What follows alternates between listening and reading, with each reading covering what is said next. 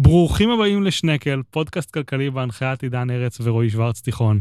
עידן, מה נשמע? בסדר גמור, מה איתך? בסדר גמור.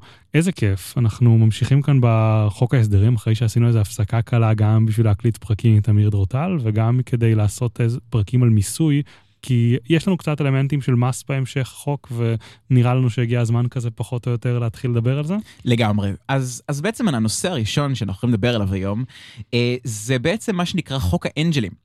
אה, רגע, בוא נתחיל כזה יותר כזה אחורה כזה אולי, כזה, אנחנו הולכים לדבר היום על מו"פ והשכלה גבוהה. נכון. אם יישאר זמן, אנחנו נדבר גם קצת על תקשורת. מהמם. בגדול זה כל מיני צעד, זה כאילו, כאן זה אסופה של צעדים שהקשר ביניהם לא בדיוק גבוה, כאילו אין כאן איזה תוכנית מסודרת, אבל המון דברים קטנים שרצו לשנות ולעשות שכדי להביא את מדינת ישראל כביכול למקום יותר טוב, או מהמם. שאנחנו, אני חושב שנהיה ספק- סקפטיים לגבי חלק מהם, אבל לאפשר להגדיל השקעה, לאפשר אה, אה, להגדיל השקעה בחברות מחקר ופיתוח, להביא עוד כוח אדם וכדומה וכדומה וכדומה, מצד אחד, ובתקשורת, אם אנחנו נספיק להגיע לזה הפרק הזה, אז בגדול זה הפריסה של אה, אינטרנט אה, בארץ, בעקבות בעצם שבעבר הגבילו את.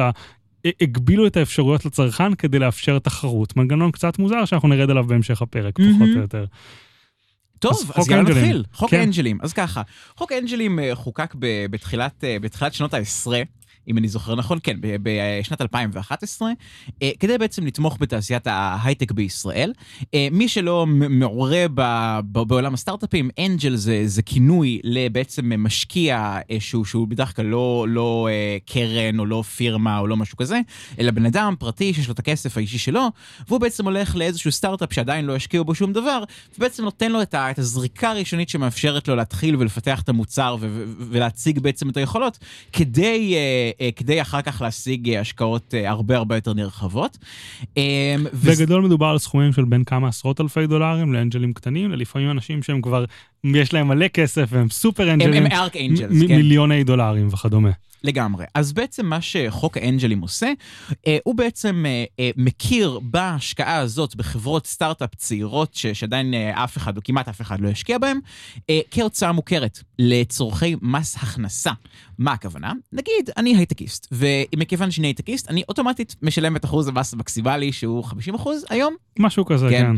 כן. אה, זהו, זה 47 על פלוס על החלק שלוש. האחרון במשכורת. כן, לפחות. כן, זה חשוב וחשוב להזכיר, למרות שגם בו, עם משכורות הייטק בימינו זה, זה גם די מתקרב לזה גם על, ה, גם על הטוטל. אה, ובכל מקרה, בעצם הרעיון הוא שאת החלק של ההכנסה, שבעצם בן אדם לא לוקח לעצמו, אלא משקיע אותו הלאה בתעשייה, אז המדינה בעצם נותנת אליו זיכוי מס, שזה שווה מלא כסף ל, לא, לאותם אנשים שמרוויחים הייטק. חשוב להגיד מה הכוונה, בוא ניתן דוגמה, אם עידן לוקח את ה-100 אלף דולר שהוא הרוויח בהייטק ומשקיע באיזה חברה שהוא מאמין בה ובטוח והולכת להיות הטסלה הבאה של העולם, כלומר, רגע, רגע, כלומר מרוויחה בעיקר מביטקוין? כלומר, אף אחד לא ברור למה היא שווה כל כך הרבה כסף. כן, תמשיך. יש סיכוי שמאזיננו בעתיד כבר יצחקו עלינו כי החברה תקרוס או משהו, או, או להפך. או להפך. בדיוק, כן, תמשיך. אז הוא משקיע את ה-100 אלף דולר שלו, ואז יש לו את האופציה, הוא לא חייב לעשות את זה, להגיד למס הכנסה, שמתי כסף על השולחן, שלמו לי בחזרה, אה, ובעצם לקבל בחזרה את ה-50 אלף דולר מתוך ה-100 אלף דולר. אבל יש כאן קאץ', אם החברה מצליחה, אתה צריך להיות ממוסה על זה מחדש בסוף, אחרי שתמכור את, החברה להבנתי, בעוד שאם אתה לא מבקש את זה מה- מה- אה, הכנסה, אז אתה בעצם לא משלם מיסוי גבוה כל כך כאשר אתה מוכר. אני לא יודע בדיוק מה ההבדלים, אבל יש כאן איזשהו הבדל כזה. ואז לצורך העניין זו שאלה של מידת הסיכון שאתה רוצה לשים בהשקעה שלך וביזור ההשקעות שלך. יכול להיות שאתה יכול לעשות פי שתיים יותר השקעות אם אתה מקבל את הכסף בהתחלה, אבל אז תרוויח פחות אם החברה תצמח פי מלא. לגמרי, ובעצם אה, מה, ש, מה שבעצם רלוונטי, חוק ההסדרים כאן, זה שבעצם עושים עריכה קלה לחוק האנג'לים, כדי בעצם פחות או יותר אה, לפשט את המנגנון הבירוקרטי שנדרש כדי אה, להגיע לדבר הזה. איך זה נקרא?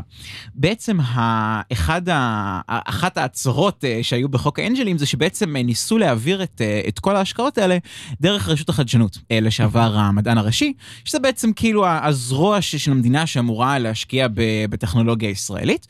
אה, ויש להם כאילו תוכניות משלהם, מענקים משלהם ואסטרטגיה משלהם. אה, ובעצם ניסו להכווין את כל האנג'לים דרכם, אבל אה, האנג'לים לא כל כך אהבו את זה, כי כל הקטע בלהיות אנג'ל זה שאתה יכול להשקיע במי שבא לך. ולכן בעצם, אם מה שנקרא, אם הבנו את, את, ה- את החוק נכון, בעצם מאפשרים לעקוף את רשות החדשנות וגם למלא די הרבה פחות טפסים.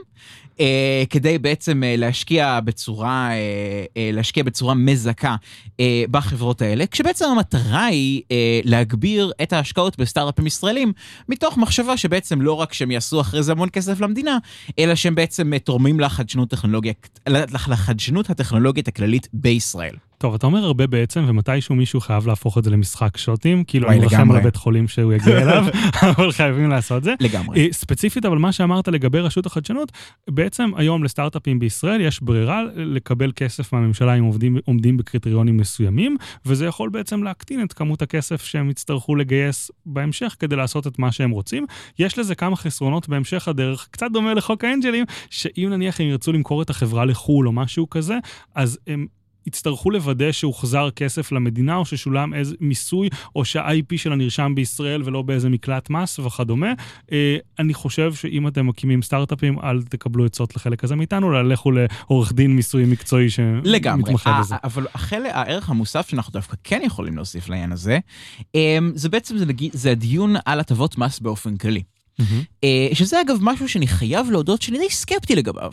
זאת אומרת, נגיד אחד הדברים שגם הוזכרו בחוק האנג'לים, זה למשל אחד הקריטריונים, זה איזשהו מפעל מייצא על פי החוק, החוק לעידוד השקעות הון. שהחוק לעידוד השקעות הון בגדול אומר דבר כזה, אם אתה מקים חברה בישראל, אתה צריך לשלם עליה 23% מס חברות, דיברנו על זה כן.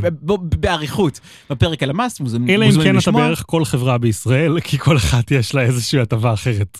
כן, לא, לא, זה, זה, זה לא לגמרי נכון, אבל, אבל ספציפית החוק עידוד השקעות הון הוא בעצם נועד, אה, הוא בעצם נועד לתת הטבות מס מאוד משמעותיות אה, למפעלים אה, יצואניים. ובמיוחד למפעלים עתירי טכנולוגיה, גם בפרק על המס רועי נתן דוגמה מדהימה לבעצם מפעל, ש... שמפעל בישראל שבוחר לקפריסין ומפעל בקפריסין שבוחר לישראל, וזה שזה בעצם, שניהם יקבלו הטבות מס למרות שזה די מטומטם. ובעצם אני חושב שהבעיה בזה, זה שזה פותח פתח לא רק ללוביזם כדי שספציפית הנישה שלך אה, תיכנס תחת ההטבות מס, אלא גם לבעצם עיוות של ההקצאה של ההשקעות בישראל. אני נגיד אולי, ואני אשמח מאוד לשמוע מה דעתך על זה, הייתי מעדיף להוריד את, את מס חברות בישראל לפשוט גובה נמוך הרבה הרבה יותר, ופשוט לבטל את כל הטבות המס האלה. אז אני חושב שצריך להבדיל כאן בין שני סוגים של הטבות מס לכאורה. יש מעין הטבה במקרה שהמדינה רוצה לעודד אותך לעשות איזושהי פעילות מסוימת.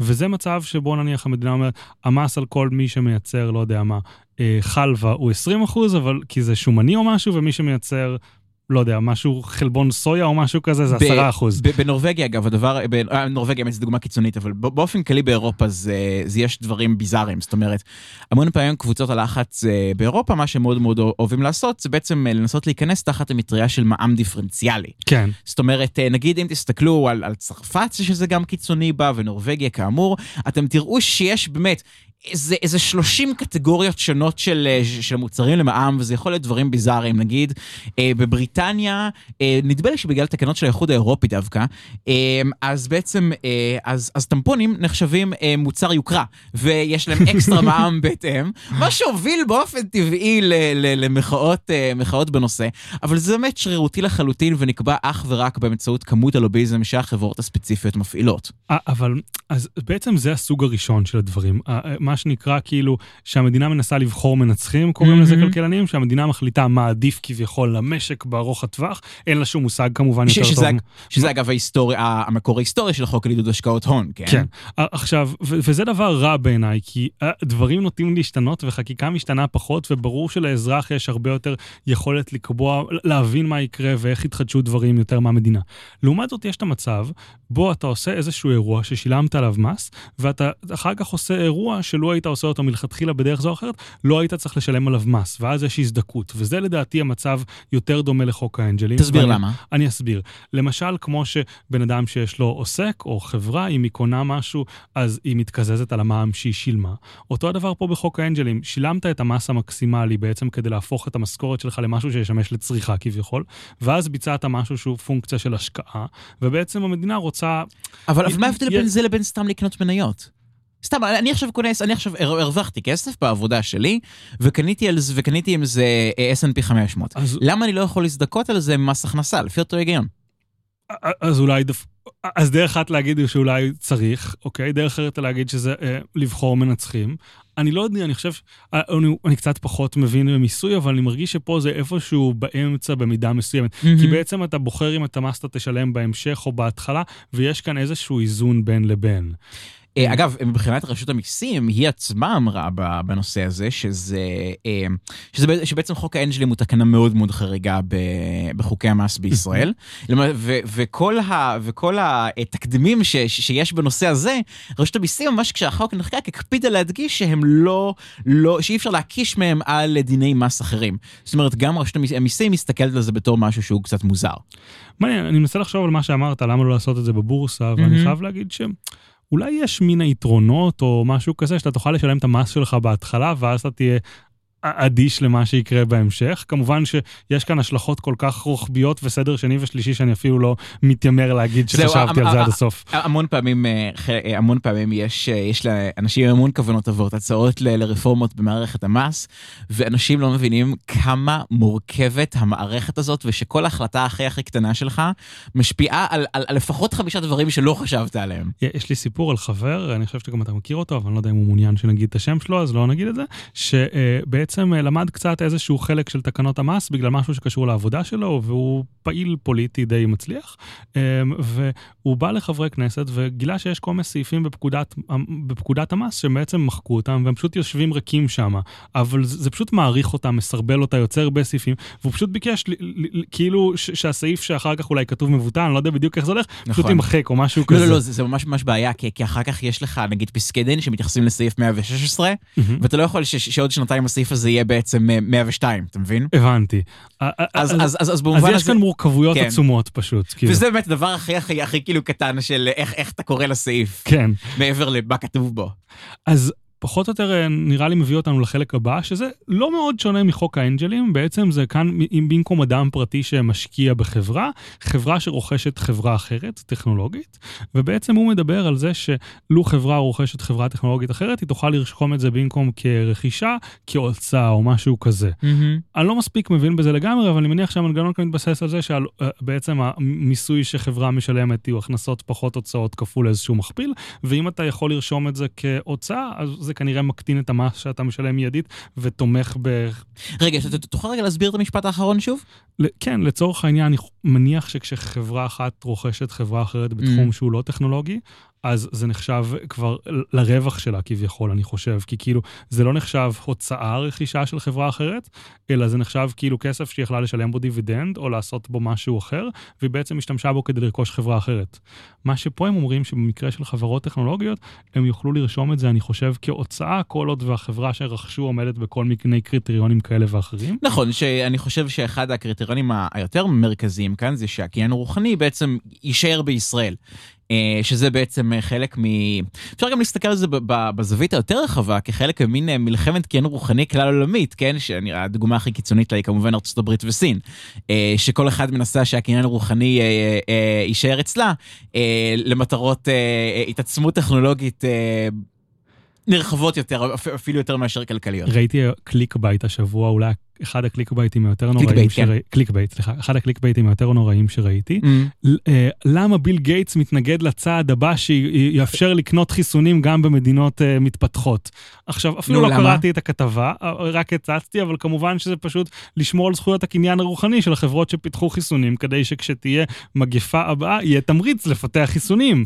כן, כן. אה, וואי, אה, אני, ראיתי יותר מפעם אחת, אה, אם כבר דיברנו על, אנשים שלא מבינים את מערכת המס, אז, ראיתי כל כך הרבה מקרים של כזה, אה, ת, ת, תבטלו את, ה, את, ה, את הפטנט של, של, של פייזר, כדי שיהיה אפשר לחלק את, ה, את החיסונים יותר בזול. וכאילו, מה אתם חושבים שיקרה במגפה הבאה? הסיבה שפייזר הצליחו לפתח תרופה כל כך טובה, כל כך מהר, היא בין השאר כי, הם ידעו שהם יכלו לשמור את, ה, את הזכויות על זה. למרות שאגב, אני כן רוצה להדגיש ולהגיד שבעיניי, טוב, עכשיו אנחנו ממש גולשים לנושא אחר, שבעיניי כן רוחני, החו- החוקים לגביו הם מוגזמים.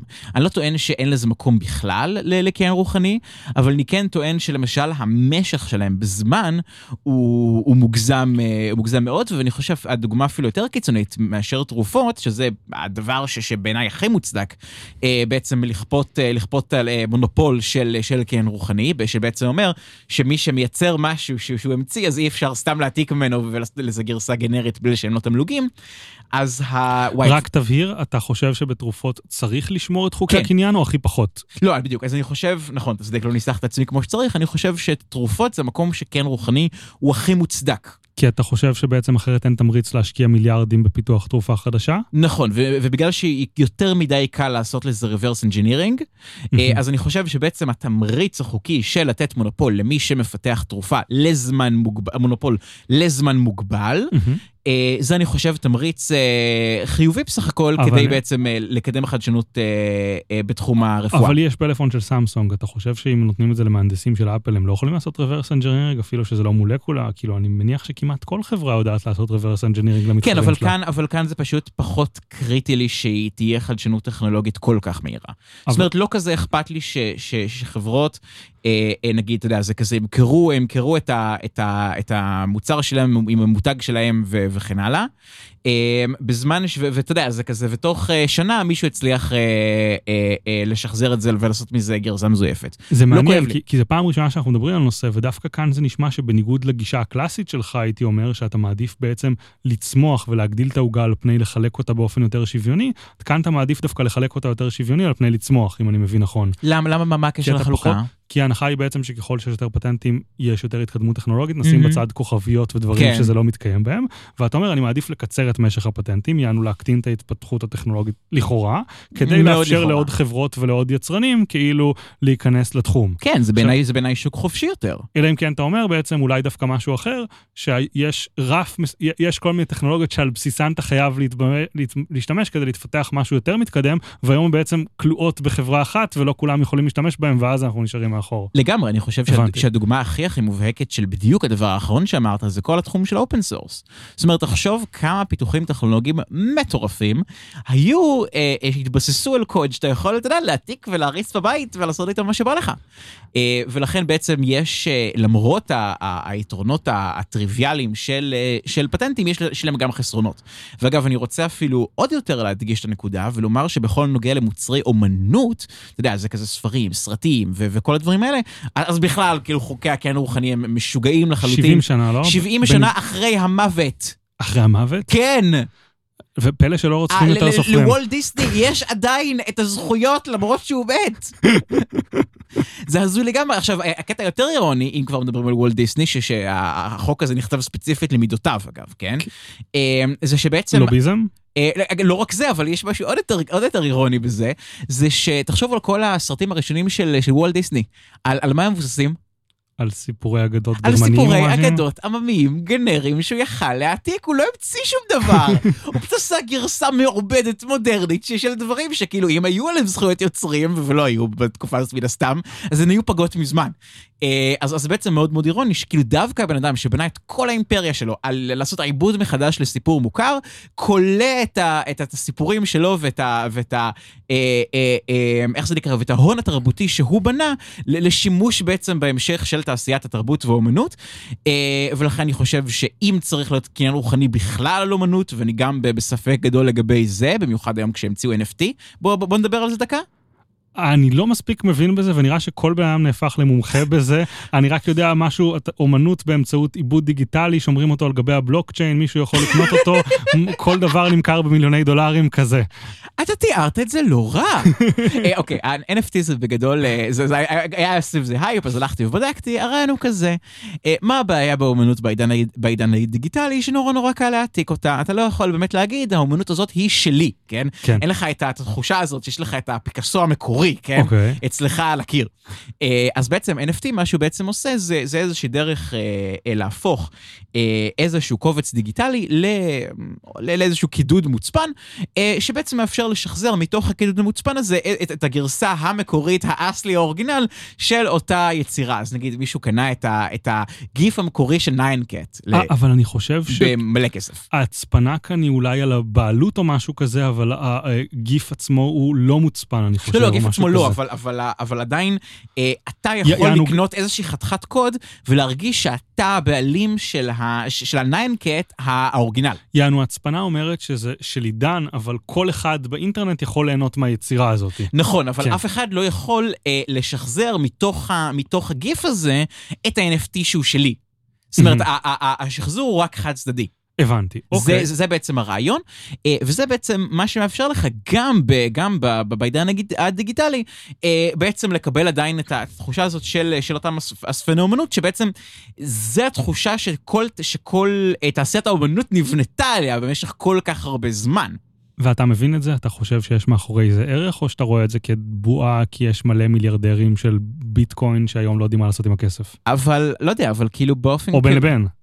אוקיי, אני, אני פשוט, אני פשוט חושב- חוזר בחזרה לתחושת הבעלות, שאני חושב שזה המוצר האמיתי כאן. זאת אומרת, אני לא מבין בזה טכנולוגית, אני לא. מבין איך זה עובד, אינני אה, אה, איש טכנולוגיה, למרות שיש שהסלילו אותי למסלול הזה.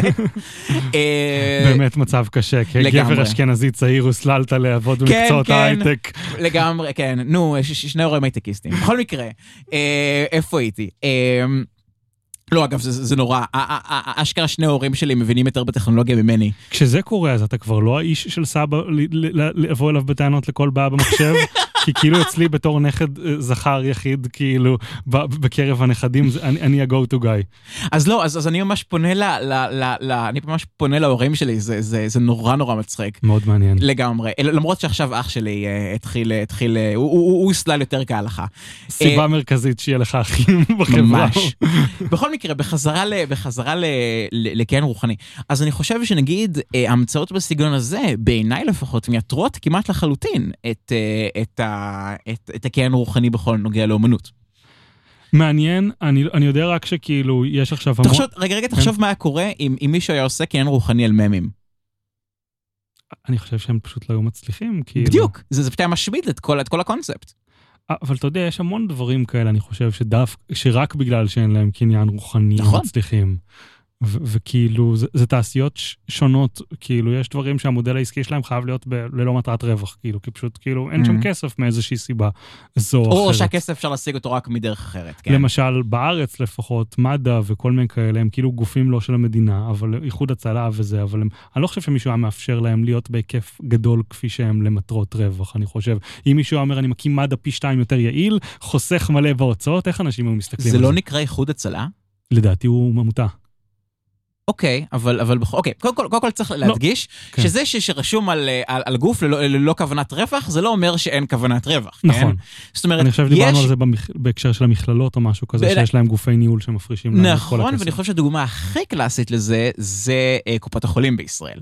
שהן חייבות להיות אה, ארגונים ללא מטרת רווח, אבל בוא, הם מחלקים משכורות, הם מחלקים אה, אה, כסף לספקים, למה? אבל יש דרכים לחלק כסף אם 100 אתה רוצה. אלף שקל למומחה בחודש, זה לא דבר כזה פסיכי, אם אתה נכון. כאילו ב top של ה top של התחום שלך, כאילו. אוקיי, שוב, זה... זה, זה... אבל זה הופך את זה למטרת רווח, הם פשוט כאילו שוכרים את העובדים הכי טוב. לא משנה, התפזרנו אוקיי, קצת. לגמרי התפזרנו. אבל אנקדוטה שאני כן חייב להגיד לגבי, כן. אה, לגבי קניין רוחני ותרופות וכדומה, אני חשבתי לתומי, לא, הרי יש ב, אה, בכלכלה המושג, ש- כאילו יש את העניין של לעשות מדיניות אסימטרית ולהצליח בזה, למשל כמו מקלט מס. מקלט מס בעצם הפרמיס שלו זה שהוא לא משלם מס, הרבה חברות באות אליו, וכתוצאה מזה, אפילו אם הן לא צריכות לשלם מס, הן צריכות להקים שם אה, headquarter ולהעסיק עובדים, ולכן הכלכלה המקומית תרוויח מהמס על ההכנסה, על ההכנסה של העובדים למשל, או כאלה. כן. שאלתי את עצמי, למה אין אף שחקן שכאילו עושה טרמפיסט על השוק הזה, ואומר, אצלי אין חוקי פטנטים על תרופות, מי שרוצה להגיע, לת- אה, כאילו אף מדינה שאומרת, אצלי אין חוקי פטנטים לתרופות, מי שרוצה אצלי לבוא לקבל טיפול, מוזמן בשמחה, מה שהוא רוצה,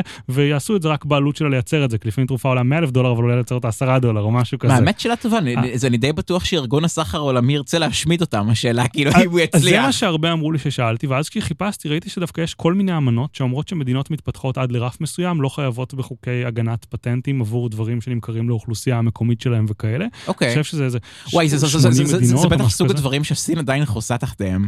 א', יש מצב, אבל בעצם דווקא פיתח, ב, אני חושב, במערב אפריקה בכמה מקומות, וגם ב, באזור מזרח אסיה בכמה מקומות, אה, בעצם אה, תעשייה מקומית של כמו טבע, תרופות גנריות כזה, שלאט לאט מתפתחות, וככה. אפשר להציל אנשים באפריקה מאיידס, שכאילו מתים שם בכמויות מדברים שבמערב כבר לא כל כך אה, אה, קיימים. נו, הכחדנו את זה, כן. כן. האמת שזה נשמע ממש ממש מעניין, באמת, אה, באמת מעניין מה, מה, וזהו, ומצד שני, אם ככה, אז למה, טוב, אני מניח שאף אחד לא רוצה לטוס לבית חולים במערב אפריקה כדי לקבל אה, תרופות. אני מניח שזה כאילו לא מספיק מכירים את זה, לא מספיק משתלם לרמות את זה, כנראה שגם שם אפילו למרות זה לפעמים עדיין אין נגישות לחלק מהתרופות, אז Mhm. כאילו זה לא שאתה יכול לקנות אותם במיליון בתי מרקחת, אלא הם פשוט לא מנצלים את זה עד הסוף, כי כאילו ההבדלים ביוקר, כאילו בהכנסה כל כך גדולים בין המערב לשם, שאם Mhm. פה זה עולה 100 דולר ושם דולר, אין להם את ההכנסה הפנויה בשביל הדולר בהרבה מהמקרים, אני חושב. לא, לא, לא, לא, לא הבנת את השאלה שלי, השאלה שלי היא למה למה למה ערבים מערבים לא מנצלים- מנצלים את זה. כן, אז אני מניח שפשוט זה לא מספיק. על מנת שמערבים יוכלו לנצל את זה, צריך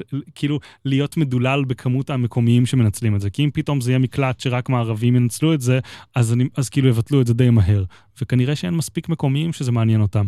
או שאלה- שאולי, שאלה טובה. או שאולי כמות האנשים שלא מסוגלים לקנות תרופות במערב כי זה יקר מדי, היא מאוד מצומצמת ופשוט מקרי קיצון שמגיעים לציבור הרחב בחדשות, אבל כאילו על כל המאות אנשים שמחכים לוועדות הסל בשביל מקרים של כאילו, אה, אתה יודע, תרופה של 100 אלף דולר בשנה, זה, זה מאות אנשים כולה במדינת ישראל, זה לא המון סך הכל, אני חושב. כן, כן. אגב, חלק, מה, חלק מהעניין, אני זוכר שהיה המון נהי אה, סביב הנושא של, אה, איך זה נקרא?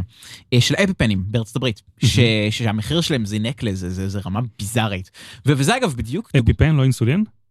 אולי אני מתבלבל, אוקיי. אבל אולי אני טועה, לא יודע. אוקיי, הייתי בטוח שזה, שזה אותו דבר, זאת אומרת, לא. אפיפן זה, זה המכשיר לא, לא, שמזריק לך את ה... אפיפן זה אדרנלין למי שיש תגובה אלרגית, ואינסולין נכון, נכון, זה לסוכרתים. סוכרת. נכון, נכון, נכון. בכל מקרה, אה, אז בעצם אה, אה, נדמה לי שהכוונה היא כן לאפיפן, אוקיי. כי אני פשוט זוכר ש, ש, שדיברתי על הנושא, ו, וזה עכשיו, הם עכשיו מנסים להעלות את המחיר למקסימום, כי מה שקורה זה שהפטנט פג תוקף עוד שנה וחצי. אז א', ברגע שזה יקרה, אז, אז הם יהיו הרבה הרבה הרבה יותר זולים. אה, דבר שני, זה, זה גם מראה לך את, ה, את הבעייתיות ב, ב, במשך הזמן הארוך של ה... גדול, אה, כאילו הייתי בטוח שמאז. ומעולם היה כאילו את המזרקי אפיפן, כאילו הייתי בטוח שכזה, לא יודע. נול, כאילו, לא, לא, לא, זה, כזה. זה, זה, זה, זה ממש פיתוח, אה, פיתוח אה, טכנולוגי לא כזה, לא כזה ישן. וואלה. יאללה, נעבור לנושא הבא? הגדלת היצע כוח אדם מיומן. אה, לאור צורכי התעשייה ובוגרי מקצועות הייטק, בעלי תארים מתקדמים וטכ... והתמחויות טכנולוגיות, בלה בלה בלה בלה. אה, בעצם... רגע, רגע, רגע, אני הולך לצטט לך את המשפט העיקרי. התוכנית תפעל להשגת היעדים הבאים. בניגוד לתוכניות שלא פועלות להשגת יעדים. בדיוק, כאילו, נו, אה, אה, איך זה נקרא? לא, לא, אבל, הם, כן, הם כן מחלקים כסף. שזה, שזה, אגב, שזה אגב דבר שחשוב להזכיר. אתה יודע, זה דבר שלא כל כך דיברנו עליו אה, בקשר לחוק ההסדרים באופן כללי. אה, שיש עוד סיבה שחוק ההסדרים צמוד לתקציב, וזה לא רק קשור לזה שזה המון המון רפורמות שאתה רוצה להעביר במקביל כדי שיהיה לך קל פוליטית, אלא גם שבעצם הרפורמות האלה, הם המון פעמים יש להם עלות תקציבית, או תועלת תקציבית. אה, מאוד מאוד ברורה, שבעצם אתה רוצה אה, לשקלל אותה ביחד עם התקציב. מהמם. ואז בעצם אם אתה נגיד רוצה לשמור על, על יעד הגירעון, כן, ויש לך איזה כמה רפורמות שנגיד אה, אה, אה, יעלו לך כסף או יוסיפו לך כסף, אז אתה רוצה לשקלל את זה, אחרת אתה תמצא את עצמך כאילו מתנהל אה, אה, על עיוור. אז בגדול תוכנית של 300 מיליון שקל לחמש שנים, משהו כמו מהמם. 60 מיליון בשנה, אני מניח, חלק מתרומות, לא, לא יודע איך הם יודעים כאילו שיהיו כספים מתרומות בדברים האלה, תמיד היה נשגב מבינתי כזה, איך יודעים כזה, אבל אני מניח שנותנים פי חמש מהמדינה עבור כל שקל של תרומה, זה קל להשיג. כן. ובעצם הם רוצים גידול של 60% במספר הסטודנטים תואר שני מחקרי במקצועות ההייטק, 100% במספר הדוקטורנטים במקצועות ההייטק, 40% במספר הסטודנטים בתואר ראשון במקצועות ההייטק, נוסף על יעד בעבר, ועוד 10% באנשי סגל במקצועות הייטק ומוסדות להשכלה גבוהה. כן, אני חושב שהיעדים האלה הם, הם, הם נחמדים, זאת אומרת, טוב מאוד ש, ש, ש, שהם מודדים את עצמם איכשהו. רגע, אה, אבל, אבל, מקצועות הייטק זה מה קוראים אותו סטם כאילו בחו"ל, נכון? אני חושב שכן. מדעיים כזה, נכון? אני כאילו, חושב שכן. אה, כאילו, מן הסתם, אתה יודע, כזה מדעי המחשב, מתמטיקה, פיזיקה, אה, כן. וכל ה... סטטיסטיקה. ביולוגיה, דברים כאלה, כימיה. בדיוק. אמ, אבל מה שכן חשוב, לדעתי כאן זה זמן מעולה לפתוח את הדיון של אקדמיה בעצם, נכון. מה צריך לעשות איתה. עכשיו, לכאורה, בוא, בוא נתחיל מהדבר שמאוד ברור לכל אזרח באיזשהו שלב מסוים, כמעט לכל אזרח, הוא אומר לעצמו, יש מקצועות שהערך המוסף של האקדמיה מאוד גבוה מהם. בן אדם שיכול, סתם בלי הכשרה מיוחדת, נכנס לאקדמיה, יוצא מתכנת, מביא עשרות אלפי שקלים יותר כנראה בשכר החודשי שלו, או נכון, בתרומה לא- המשקית שלו. למרות שלא בהכרח צריך לעבור באקדמיה בשביל אה, להיות חד- מתכנת חד כזה. משמעית, אבל כאילו, מסכים לגמרי, ו- ונראה לי דיברנו על זה גם קצת בהכשרות המקצועיות, שזה נותן לא פחות מאשר אקדמיה, אבל לכאורה, סוג אחד נכנס, לומד מקצוע מדעי, סטם, הייטק, איך שנקרא לזה, יוצא עם עוד עשרות אלפי שקלים פוטנציאליים לשכר לאורך הקריירה שלו, כאילו בחודש, פחות או יותר. בן אדם אחר נכנס, לומד אה, מדעי הרוח, מדעי החברה, אנחנו שנינו סטודנטים למדעי החברה. אמ, ויוצא משם. בלי עלייה גדולה בכושר ההשתכרות שלו, זה נע בין מקצוע, בכלכלה שאנחנו למדנו יש איזו עלייה אז, אז זהו, מסוימת. בדיוק. אז, אז, אז, אז דווקא, דווקא בכלכלה זה נורא נורא מצחיק, כן. ש, שפעם זה היה שייך לקטגוריה אה, של, אה, ד- של דברים שלא מוסיפים לך אה, המון, והיום זה דווקא אה, תואר בכלכלה פותח לך לא מעט מקצועות. אני חייב להגיד שלמרות שאני כלכלן וכאילו, אתה יודע, אנחנו אמורים לחשוב שאנחנו נעלים על כל השאר, זה פחות או יותר ב- בעיניי דרגת ביניים של אנשים נכון. שהם כזה לא מספיק טובים נקרא לזה, טובים ציונית בוא נקרא לזה. יכול להיות נכון שהם מאוד לגמרי. מוכשרים בדברים אחרים, כדי להגיע לביולוגיה, הנדסה, כאילו דברים. הנדסה יותר קשוחה, ואומרים, לא, מתפשרים על כלכלה. תחשוב שגם אה, כלכלה בר- בר- ברמה המדעית, קודם כן. קוט, כן? זה, בדיוק יושב איפשהו באמצע בין נגיד אה, מדעי הרוח והחברה לבין מדעים מדויקים. כן, הכלכלנים אוהבים לצחוק על שאר מדעי החברה שהם לא יודעים סטטיסטיקה ולא יודעים להגיע לשום תובנה משמעותית והכל גיבובים של מלל, ומהנדסים אוהבים לצחוק על כלכלנים שזה מקצוע מיותר דבר, לגמרי. לגמרי. בגדול. זה, זה, זה, זה, זה ממש יחסים טרנזיטיביים. ופילוסופים צוחקים על כולנו שאנחנו מבזבזים את זמננו בדברים על הדברים מוחשיים. שימושיים, כן. כן. מה, אתם עושים שם? אבל זה כזה, באמת? אתה באמת חושב שיש משמעות אפיסטימולוגית למה שאתה עושה פה? אני אמנע מלהגיב, I take the fifth. אבל בגדול ממש, אמ, אז מה שקורה, נכנסים תלמידים לאקדמיה, חלקם יוצאים עוד עשרות אלפים לחודש בסוף, חלקם יוצאים עוד כמה אלפים בחודש, וחלקם יוצאים בערך כמו שהם התחילו, מינוס ארבע שנים, מינוס מרצים, שלוש שנים, אה, כן. מעונות וכדומה וכדומה. אגב, ו- ו- ויש גם עוד קטגוריה שעוד יותר קיצונית, שגם חשוב להזכיר אותה, שזה פשוט אה, מה שנקרא אה, מקצוע, הכשרה מקצועית, כן, בתוך כן. האקדמיה. יש מקצועות ספציפיים, בעיקר מקצועות מורשים על ידי, על ידי המדינה, עורכי דין, רואי חשבון, כן. שבהם פשוט... ה- ה- פסיכולוגים, רופאים. נכון, שבהם ה- ה- המעבר באקדמיה הוא פשוט חובה. כן. אין לך, אין לך דרך כאילו מסביב. אני לא יודע אם אמרתי את זה כשדיברנו על השכלה גבוהה, אבל למדתי באוניברסיטה הפתוחה כלכלה, בקמפוס בית בירם בחיפה, ולמדתי עם חטיבה בחשבונאות. וכשאני למדתי את הכלכלה, אז רוב הסטודנטים היו יהודים, ובקורסים לחשבונאות רוב הסטודנטים היו ערבים.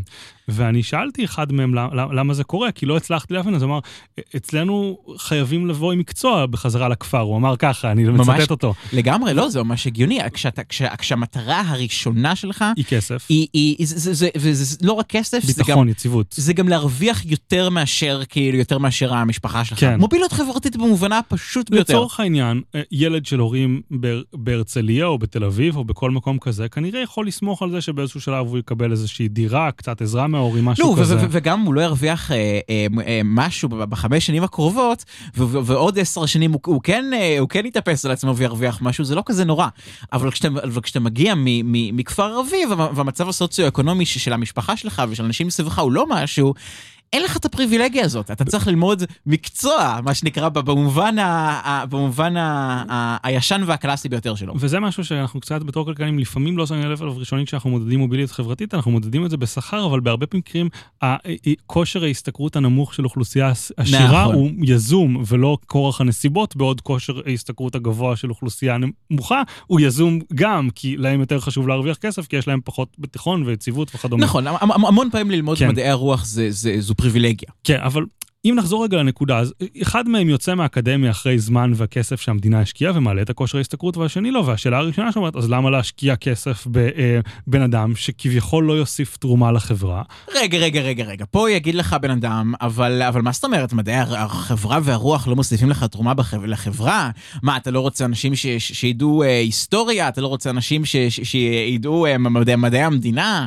אז כאן התגובת נגד תהיה כן. שיש היום עודף מטורף של כמות האנשים שלא יודע, מתחילים אולי ללמוד פילוסופיה, בהשוואה לאלה שיהפכו לדוקטורנטים ויכתבו ספרים ויעשו מחקרים ויחשבו על הזווית הייחודית בישראליות של הפילוסופיה, כי אחרת למה אנחנו בכלל צריכים אנשים שיעסקו בפילוסופיה אם אין משהו ישראלי ייחודי בזה, אז שכל משהו ישראלי ייחודי דווקא? אתה לא חושב יהודי, שנגיד... אני לא יודע. למה, למה דווקא אם מישהו מוסיף אה, משהו לחקר הבינלאומי של משהו, זה, אז זה, למה זה לא... לא... הרי אנחנו מדינה שהיא אלפית מהעולם בערך מבחינה אנושית ומאית מבחינה כלכלית, פלוס מינוס בין לבין בכל דבר פחות או יותר.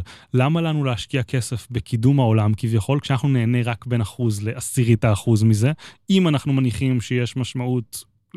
לזה בסופו של דבר, ולא להיות מה שנקרא רוכב חופשי. ליהנות Mhm. מזה שלא יודע, מדינות אחרות, גרמניה משקיעה בפילוסופים, איטליה, אנגליה, סין, משקיעות בפילוסופים, ולרכוב על התובנות שלהם לגבי מהות החיים.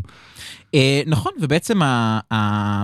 אני בעצם, אוקיי, אני, אני רגע אפריד בין, בין מה שאני רואה בתור טיעון יותר רציני לבין, לבין דעתי. קודם. ניתן את הטיעון, שבעצם אה, הערך של השכלה גבוהה לחברה לא רק נמדד בכסף. זאת אומרת, אה, אזרחים משכילים יותר, וישראל אגב, זה, זה מה שחשוב להזכיר ולא יודע למה עדיין לא הזכרנו אותו, בישראל יש מלא השכלה גבוהה. אנחנו המדינה השנייה, אה, נדמה לי השנייה ב-OECD אחרי משהו, קנדה, כאילו. ונדמה לי שזה גם אנחנו השנייה בעולם. אה, מבחינת כמות האנשים תואר ראשון ומעלה. אה, אם יש בערך אחד מכל שני ישראלים יש לו תואר ראשון, שזה מטורף. כן, מלא. זה, זה יש מדינות כל כך יותר עשירות מאיתנו, כל כך יותר אה, אה, אה, מתקדמות מאיתנו, שיש להם הרבה הרבה פחות השכלה גבוהה. ו, וזה אגב, וזה לא תמיד בא בהלימה לכישורים בשוק העבודה. אז בעצם הטענה היא שיש לדבר הזה יתרון, שיש לך אזרחים שהם משכילים, שהם יכולים נגיד, אתה יודע, להצביע בצורה יותר רציונלית, אני חושב שזה שטויות, אבל, אה, אבל הם יכולים להצביע בצורה יותר רציונלית, יכולים לנהל דיון ציבורי בצורה יותר אה, אה, מעמיקה. אני אני יש רק לזה אדגיש, יתרונות, יש לזה מה שנקרא אה, יתרונות חיצוניים שהם משווים את ההשקעה, גם אם אין לך איזה, איזה פיתוח מיוחד אני מהדבר רק הזה. אדגיש את מה שאמרת קודם, לא נמצא שום מדד תוצר או כלכלי שאומר שיש לזה ערך גבוה מעל שיעור מסוים או משהו כזה, אולי יש איזושהי תוספת מסוימת, אבל למרות ההשכלה הגבוהה במדינת ישראל, הפריון לעובד שלנו משמעותית יותר נמוך, והכישורים לאו דווקא עולים מהמם. כפי שהיית מצפה עם השכלה גבוהה או משהו כזה, פלוס מינוס. נכון, הכישורים שוב, כן. בשוק העבודה, כן? כן. זה חשוב להדגיש את זה. זאת אומרת, אז מבחינת התרומה לשוק העבודה, ב- בין- אבל המערכת הפוליטית שלנו מתפקדת מדהים, אז כאילו כל זה כן. בזכות זה שאנחנו יודעים לבחור חכם או משהו כזה. בדיוק. אז, אבל- אז, אז, אני, אני, אני, אני, אז עכשיו רגע נחזור לדעה האישית שלי, אני חושב שבעצם מי, ש, מי שבא ואומר "צ- צריך, צריך להשקיע את, את, את הכסף הזה, הוא זה שצריך אה, לבוא ולהסביר מה, מה בעצם הדבר הזה נותן, כי כאילו אפשר לדבר, אתה יודע, כזה משבר מדעי הרוח מפה ועד הודעה חדשה, אבל, אבל הסיבה שיש משבר היא, פשוט כי, כי, כי אנשים בוחרים לא פחות ללכת לכיוונים האלה. אז רגע, לדעתי עד עכשיו דיברנו פחות או יותר על צד אחד של הדיון, יש עוד מיני משהו באמצע ואז עוד צד שני לגמרי של הדיון. הדבר באמצע שחשוב להגיד, זה שלא כל הסטודנטים שווים, גם מבחינת קבלה, גם מבחינת יציאה, אבל גם מבחינת העלות. נכון. לסגור סטודנט בפילוסופיה באיזה כיתה ולתת להם לדון. זה מאוד זול. כן, מאוד מאוד זול. לעומת זאת, סטודנטים לרפואה, התעסקות עם גופות, חומרים, אני לא יודע מה, סופר יקר. כן, אבל אני חושב שנגיד הכשרת סטודנטים ל- לרפואה זה אחד הדברים שיותר קל להגיד שהם לא, שווים את זה. אני לא, לא טענתי אחרת, אני פשוט אומר, יש כאן איזשהו ספקטרום כזה, Mm. כימאים, ביולוגים זה כנראה ביותר גבוה, אני חושב שפיזיקאים תיאורטיים ומדעי המחשב כנראה נמוך למדי, כי זה עדיין סך הכל כיתות, אני מניח שבדברים היישומיים שם זה יותר גבוה או משהו נכון. כזה. ג- ג- גם כלכלה זה מאוד זול. עורך דין זול, כל מה שבעצם בגדול צריך כיתה, אה, עורך עורך כאילו, דין זה עורך דין זה תלוי, המון פעמים, אה, אתה יודע, זה כזה... מרצים. סופרסטארים. כן, אבל אז מצד שני אתה גם משלם שכר לימוד בהתאם, כן? אם אתה לומד כן. בבינתחומי או משהו כזה. אבל ממש בגדול זה מתחלק למה שכיתה, בן אדם, מרצה, כן. סיכומים בדרייב וכדומה, לבין דברים שאתה צריך... מעבדה. מעבדה, כן, בגדול ממש. זה החלוקה, כן. ואז כאילו, אולי הערך המוסף של הפילוסופיה לא כזה גבוה, אבל דוגרי גם בן אדם שלמד ביולוגיה, אני גם סטודנט לביולוגיה, הרבה מהלימודים שלי הם לא כי אני יועיל יותר לשוק התעסוקה בסוף, אלא בשביל ההנאה שלי, ואולי הרכיב של ההנאה בלימודי ביולוגיה שלי הוא שווה בדיוק לכמה שעולה ללמד מישהו פילוסופיה. אני לא יודע, אני סתם זורק לה- להעביר את לא, הרעיון הזה. זאת אתה- אתה אתה כן. בעצם בעצם בגלל, אם אתה אומר, אתה אתה לומד את זה לא כדי א', להיות חוקר, ב', כן. אה, אה, לא כדי למצוא משהו בשוק העבודה, אז בעצם, בעצם, בעצם יוצא שהמדינה מסבסדת לך את התחביב. כן, חד אה, משמעית. שזה, שזה, וואו, אני, אני, אני, אני כאילו, האמת שעכשיו כשאני חושב על זה, גם המדינה מסבסדת לי את התחביב, כי אני לא. לומד עכשיו אה, אה, קורס ב- באקדית למתקדמים, אה, בשביל, בשביל לסיים התואר שלי בהיסטוריה, אה, ו- ו- וזה באמת קלאסי. אה, עזוב, כן. מנקודת המבט הזאת, סתם קח דוגמה, יש לי חבר, היה בממר"ם, אה, סיים שם, כושר ההשתכרות הוא איזה 30 אלף שקל בחודש, פלוס מינוס. אני לא יודע בדיוק, והחליט, בא לו ללמוד הנדסת חשמל. עכשיו, הפוטנציאל המקסימלי של השכר שלו בסוף התואר הוא איפה שהוא היה כאילו לפני התואר, ואז והוא הוא גם עוד- מפסיד את השנים באמצע. ואז הוא עוד החליט ללכת לאקדמיה, שזה עוד יותר גרוע, פחות או יותר, וכאילו, הוא לומד משהו סופר שימושי, אבל תחביבי לגמרי, כביכול, כן. מבחינת שם התוצר. אבל חכה רגע, הצד השני לגמרי של כל הדיון הזה אומר, רגע, אם בן אדם הולך ללמוד מדעי המחשב, בסוף יהיה לו כושר השתכרות מדהים, למה בכלל שמישהו יסבסד אותו ולא שהוא ייקח הלוואה, או שהעסק שהוא יע- יעבוד בו בהמשך יהיה מענק חתימה כל עוד נכון. נשאר לשנתיים, שנותן לו 200 אלף שקל החזר לימודים ובהצלחה. כן, יש לך מלגת אינטל למשהו, כן. כן, דרך אגב, חשוב נראה לי להגיד את זה, כי לא אמרנו את זה בפרק, אני חושב שאמרנו בפרקים קודמים. השכלה גבוהה בגדול אתם משלמים דמי השתתפות, דמי רצינות, אתם משלמים 20 אחוז, המדינה מוסיפה בערך עוד 80 אחוז כן, פלוס כן. מינוס, רוב, באוניברסיטה. רוב, ה, רוב העלות של, של לימודים גבוהים במדינת ישראל הם בעצם אה, על, על, על חשבון המדינה. כן. יש אגב מדינות באירופה שבהן זה חינם לחלוטין, כן, אה, בעיניי זה, זה, זה ביזאר, אה, אבל בכל מקרה גם בישראל למרות שכאילו יש שכר לימוד זה דבר אמיתי שקיים, אה, הוא עדיין אה, אחוז די נמוך. החינוך אה, של ה- ה... אז זה לדעתי נע בין 20% במרבית האוניברסיטאות, 10% באלה שיש להם הרבה מאוד תרומות, אני חושב, או משהו כזה. יכול להיות, כן. ובפתוחה יש להם מודל מוזר שזה רק 50 אחוז, אבל מצד שני כל הפתוחה זה הונאת פירמידה, כי נכון. חצי משלמים הרבה כדי לעבור אוניברסיטאות אחרות. אבל לא משנה, פחות או יותר. לא, ולכן הם גם גובים לך יותר תשלום על הקורסים הראשונים, כן. כי הרוב פורשים בשלב הזה. לגמרי, זה מודל מאוד מעניין. אגב שאתה אתה נמצא ב-7 אחוז של האנשים שסיימו תואר הפתוחה מבין אלה שהתחילו אותו? כמה אנשים מסיימים שני תארים בפתוחה, כן, לקראת זה. וואו, בואנה, זה, זה, זה, זה, זה, זה לא עשירון עליון, זה, זה מאיון עליון. הבדיחה שלי תמיד זה שכאילו, אני, אני עומד לסיים תואר שני בפתוחה, ואני עדיין לא מאמין שאפשר לסיים תואר בפתוחה. זה נראה כל כך בלתי אפשרי. כאילו. לגמרי, אני, אני, אני, אני התחלתי, אני, אני גם לקחתי כמה קורסים בפתוחה והבנתי שזה, שזה פחות מתאים. אבל האמת היא לא הכרתי את הנתון, מטורף לגמרי. אז כן. אמ, אז, אז בגדול בעצם עולה השאלה, למה מישהו שמרוויח בעצמו, כאילו, וזה מעלה לו את כושר ההשתכרות מלא, למה שהמדינה תצטרך לממן את זה? הרי בארצות הברית אתה לוקח הלוואות סטודנטים ואתה מרוויח, משלם כן, אותם. בארצות בארצות הברית האמת זה לא, זה לא כל כך דוגמה טובה למערכת אה, סבבה, זה יקר. מאוד, אבל גם, אבל כאילו, האם אנחנו, כאילו, המדינה מממנת 80 אחוז, תואר בישראל עולה בערך 40 אלף שקל, 50 אלף שקל, משהו כזה, נכון? מהמם. פלוס מינוס. שוב, אז- אתה אמרת בעצמך, תלוי איזה תואר. סבבה, אבל אתה מכפיל את זה נכון, בחמש, אתה כזה. מגיע לאיזה 200, 250, אני מניח שגם כאילו אם המדינה תפסיק לממן יהיו לחצים להוריד את הכאילו אה, זה, זה, עלות זה נראה לי 40 אלף לשנה. למדינה, כל, כאילו הכל. לא, אתה משלם 13 אלף באוניברסיטה רגילה, אני חושב לשנה. משהו כזה. כן. ואז המדינה מוסיפה על זה עוד כמה עשרות כן. אלפי שקלים, אבל זה לא אמור לצאת הסכומים המטורפים שאנחנו רואים בסרטים וסדרות של הברית, שזה 55 אלף דולר לשנה לפני המחיה, אני חושב, כאילו, זה יצא עלות של כל התואר או משהו כזה. כן, שזה קשור פשוט ל- ל- לזה ש... איך זה נקרא? ש- שדווקא בגלל ש- ש- ש- שהמדינה מסבסדת את- את זה דרך דרך התלמידים, כן. אה, אז אז האוניברסיטאות מעלות מחירים אה, בצורה אה, מאוד מאוד ניכרת. אה, טוב, זה- אבל זה באמת, אה, דרוש לזה אה, פרק שלם בפני עצמו. אז יש כאן איזשהו דיון שהוא מעניין ונכון לחשוב עליו רגע, האם אנחנו רוצים שהמדינה תסבסד את זה, האם יש טעם, האם אנחנו רואים ערך רווחתי בכך, ואולי כל בן אדם זכאי לכמה שנים של תחביב בתחילת הקריירה שלו או משהו כזה. אגב, ועוד אז למה הקש- לא טיולים אחרי צבא? Mm, עוד הקש חשוב שאפשר לעשות בדיוק מההקשר הזה, זה לימודים תורניים מהמם. בישיבה. אני דרך אגב חושב שהם מקבילים לגמרי לאקדמיה בהיבט הזה, כאילו. אה, זה- זה- זה. זה מדעי הרוח לכל דבר ועניין, כן. גם- גם בעיניי. הדבר היחיד הוא שמבחינת העלויות הם בערך 10% מהעלות של, ה- אמ, מהעלות של לימודים אקדמיים. זאת אומרת, אתה אומר, אתה אומר ללמוד בישיבה זה יותר זול. לא, אז, כאילו המדינה משלמת 10 מיליארד שקל אקדמיה פלוס מינוס, ובערך מיליארד שקל פלוס מינוס על לימודים בישיבות אה, גבוהות. כן, אבל אני- אני שואל כמה זה פר אה, תלמיד. אז, במ- אז, זה- אז זה לא בטוח שזו השאלה המעניינת, כי אני חושב לפחות, אלא שצריך לזכור שגם התלמידים, ש, כאילו גם החבר'ה החרדים, שהם אה, הם 10% מהאוכלוסייה בערך כמו התקציב, אבל הם גם לומדים במוסדות להשכלה גבוהה אחרים חלקם, וגם זה רק לגברים ולא לנשים כל התקציב הזה, פחות או יותר.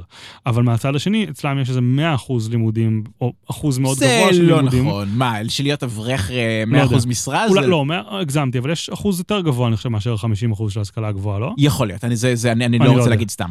אבל אני חושב שזה מקביל, ואני חושב שיש לנו תמימי דעים בזה, שכל עוד מממנים פילוסופיה, צריך לממן גם את זה, אני לא, לא רואה הבדל משמעותי בזה.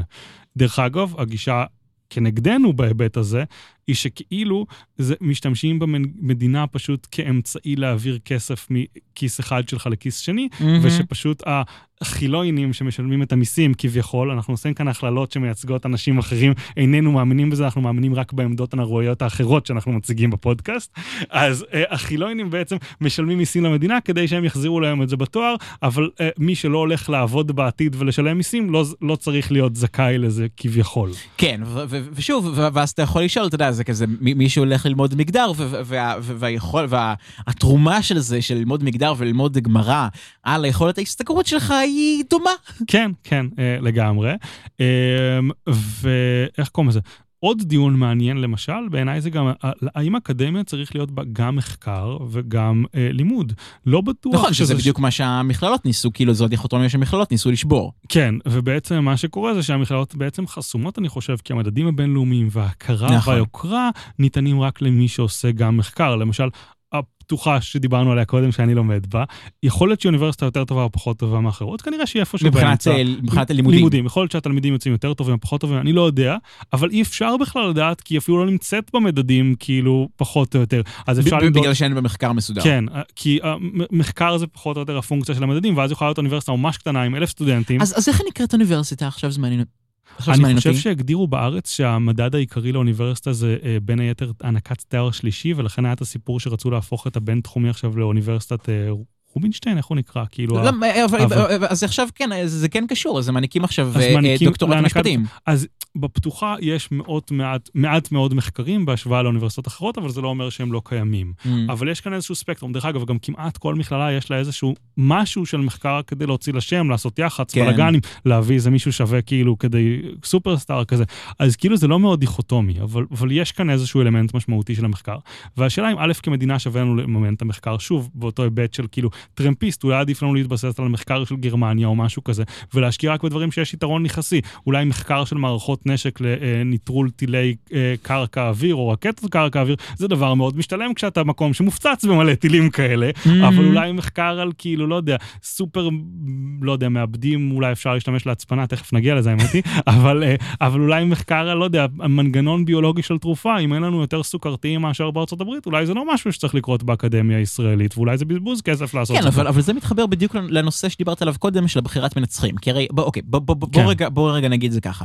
נגיד שאנחנו אומרים, יש הצדקה עקרונית לסבסוד השכלה גבוהה, נכון? מהמם. אבל אז אתה אומר, רגע, רגע, רגע, אבל יש, אבל ההצדקה העקרונית הזאת היא לא חלה על כל סוגי ההש- ההשכלה הגבוהה.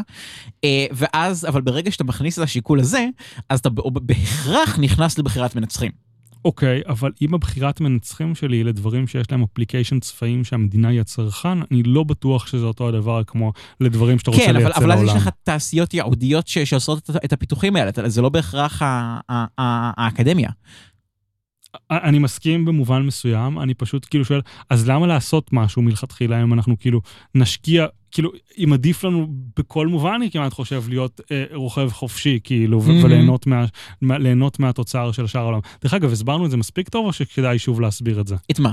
את העניין של רוכב חופשי. בוא, בוא, ת- ת- ת- תן רגע הסבר קצר, כי זה מונח כלכלי פשוט חשוב. ב- ב- הטענה היא שכאשר בן אדם אחר יעשה את ההשקעה הזאת, אתה גם תוכל ליהנות מההשקעה שלו, גם בלי להשקיע את ההשקעה שלך. לצורך העניין, אם הקדמה המדעית היא משהו שהולך קדימה, ואנשים באוניברסיטאות מפרסמים את המחקרים שלהם כדי שתוכל לשחזר אותם, אז גם אם המדינה שלנו לא תתרום בכלום למאמץ העולמי של לעשות מחקרים, פשוט נוכל להעתיק את התוצאות של המחקרים הטובים יותר. ובהתחשב בזה שאנחנו שוב אמרנו בין אחוז לעשירית אחוז מהעולם, אולי לא שווה לנו להשקיע בזה, כי כל מה שזה יקטין לנו ביכולת שלנו ליישם זה כאילו האחוז, אבל בהוצאות זה יקטין לנו מלא, פשוט. אמ, אז, אז בעצם מה שאתה אומר זה שלמד- שלמדינת ישראל פשוט משתלם להיות רוכבת חופשית על רוב הפיתוחים הטכנולוגיים, אולי זה גם, ו- ו- ולכן, ולכן אפילו מקצועות STEM אין, אין צורך לסבסד?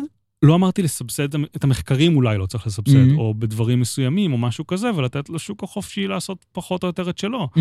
אולי את הלימודים אנחנו כן רוצים לסבסד, אבל אני חושב שצריך לעשות דיון. זהו, אלה, אלה, רוצים- אלה, אלה, שני, אלה שני דיונים נפרדים. כן. אה, וזו שאלה, זה ש- באמת, זה באמת באמת ש, של, שאלה מאוד טובה בעיניי. אני כמובן, אה, מה שנקרא ב, ב, באידיאולוגיה שלי, אה, לא, לא כל כך חובב גדול של, אה, של, של, של אה, סובסידיה ממשלתית, אה, אבל חשוב לזכור שזה באמת נושא מורכב, וזה לא שפשוט אפשר כזה ל- לזרוק החוצה את, את מה שאנחנו לא אוהבים ולסבסד את מה שאנחנו אוהבים, וזה, וזה יותר מורכב מזה. אני חושב שיש לנו בשנינו אספקט מאוד שמרני בהיבט הזה, כי אנחנו לא מספיק מכירים מה שקורה מהמם. בעולם, ואנחנו לא היינו רוצים להרעיד את המערכת, אבל זה כן מעלה לנו שאלות שהיינו שמחים שמתישהו נביא איזה אורח בפרק 237, שיעזור לנו לענות עליהם. לגמרי. יאללה, אה, או- נושא הבא. אוקיי, אז הנושא הבא הוא דווקא בדיוק סוג של בחירת מנצחים.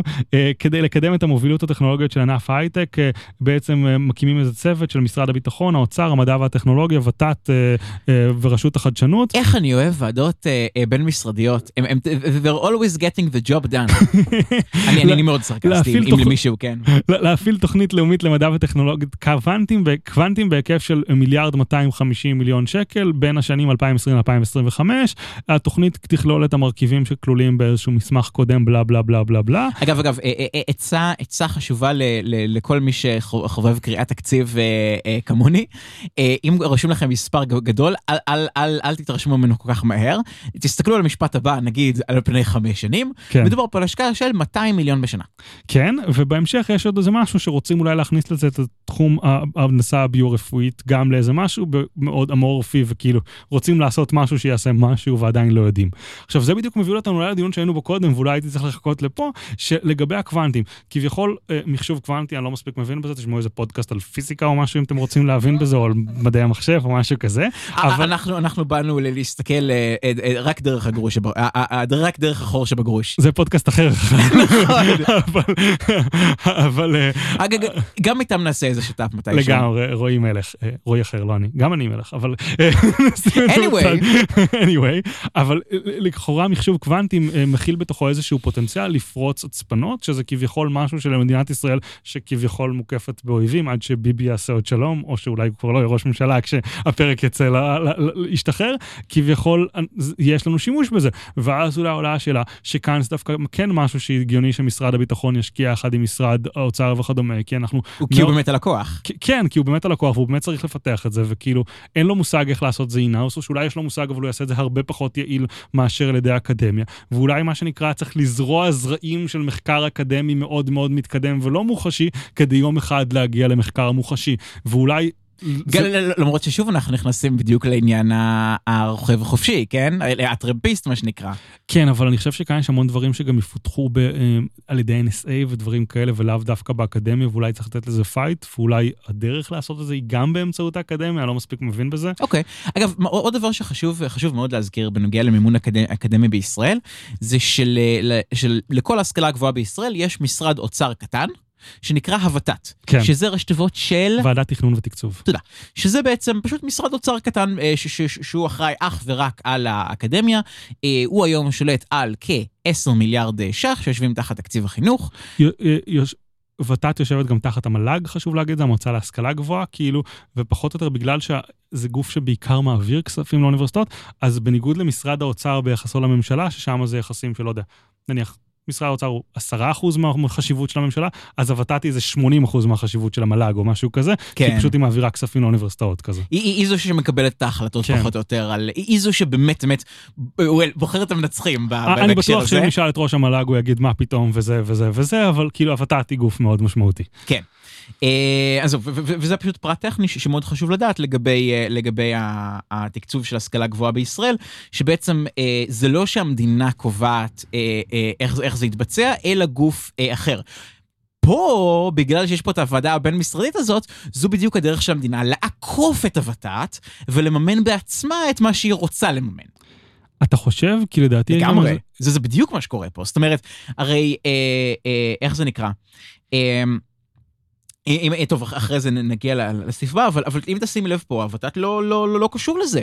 זאת אומרת, זה בעצם זה, זה מימון להשכלה גבוהה, עוקף ות"ת לחלוטין, בזמן שהוא אמור להיות המונופול, או כמעט המונופול, על, אה, על, תקצוב, אה, על התקצוב הממשלתי של ההשכלה הגבוהה. מה שמחזיר אותנו לדיון דרך- על, על כסף צבוע לעומת כסף לא נכון. צבוע, במידה מסוימת. כאילו לכאורה אם אנחנו מאמינים שהוות"ת זה הגוף המיטבי לנהל את הכספים של החינוך. אז, אז למה לא להעביר את זה דרכו, כן. כן? כאילו, אז מה אנחנו עושים פה מהצד, וכאילו, אז יכול להיות שיש מקרה שיש חשיבות עצומה, אבל בגלל הפוליטיקה של הוות"ת הוא לא מאפשר את זה, אבל בוא נפתור אותה במקור ונשנה את הפוליטיקה של הוות"ת, ולא הפוך. אז אני לא חושב שזה העניין, אני חושב שיענו אחר. אני חושב שהוות"ת הם אה, רואים את עצמם, ואני חושב שגם הממשלה רואה אותם, בתור אחראים על אה, אה, השכלה גבוהה כללית, כן? מהמם. זאת אומרת, אה, אה, על כלל המחקר האקדמי בישראל וחדשנות טכנולוגית וכולי וכולי וכולי, כשזה בעצם מבחינת הממשלה מין קופסה שחורה כזאת. זה כאילו, אנחנו זורקים לשם כסף כי לדעתנו זה חשוב, ו- וכי הרבה פרופסורים באו ו- ואמרו שזה, ש- שזה זה ההבדל בינינו לבין הברברים.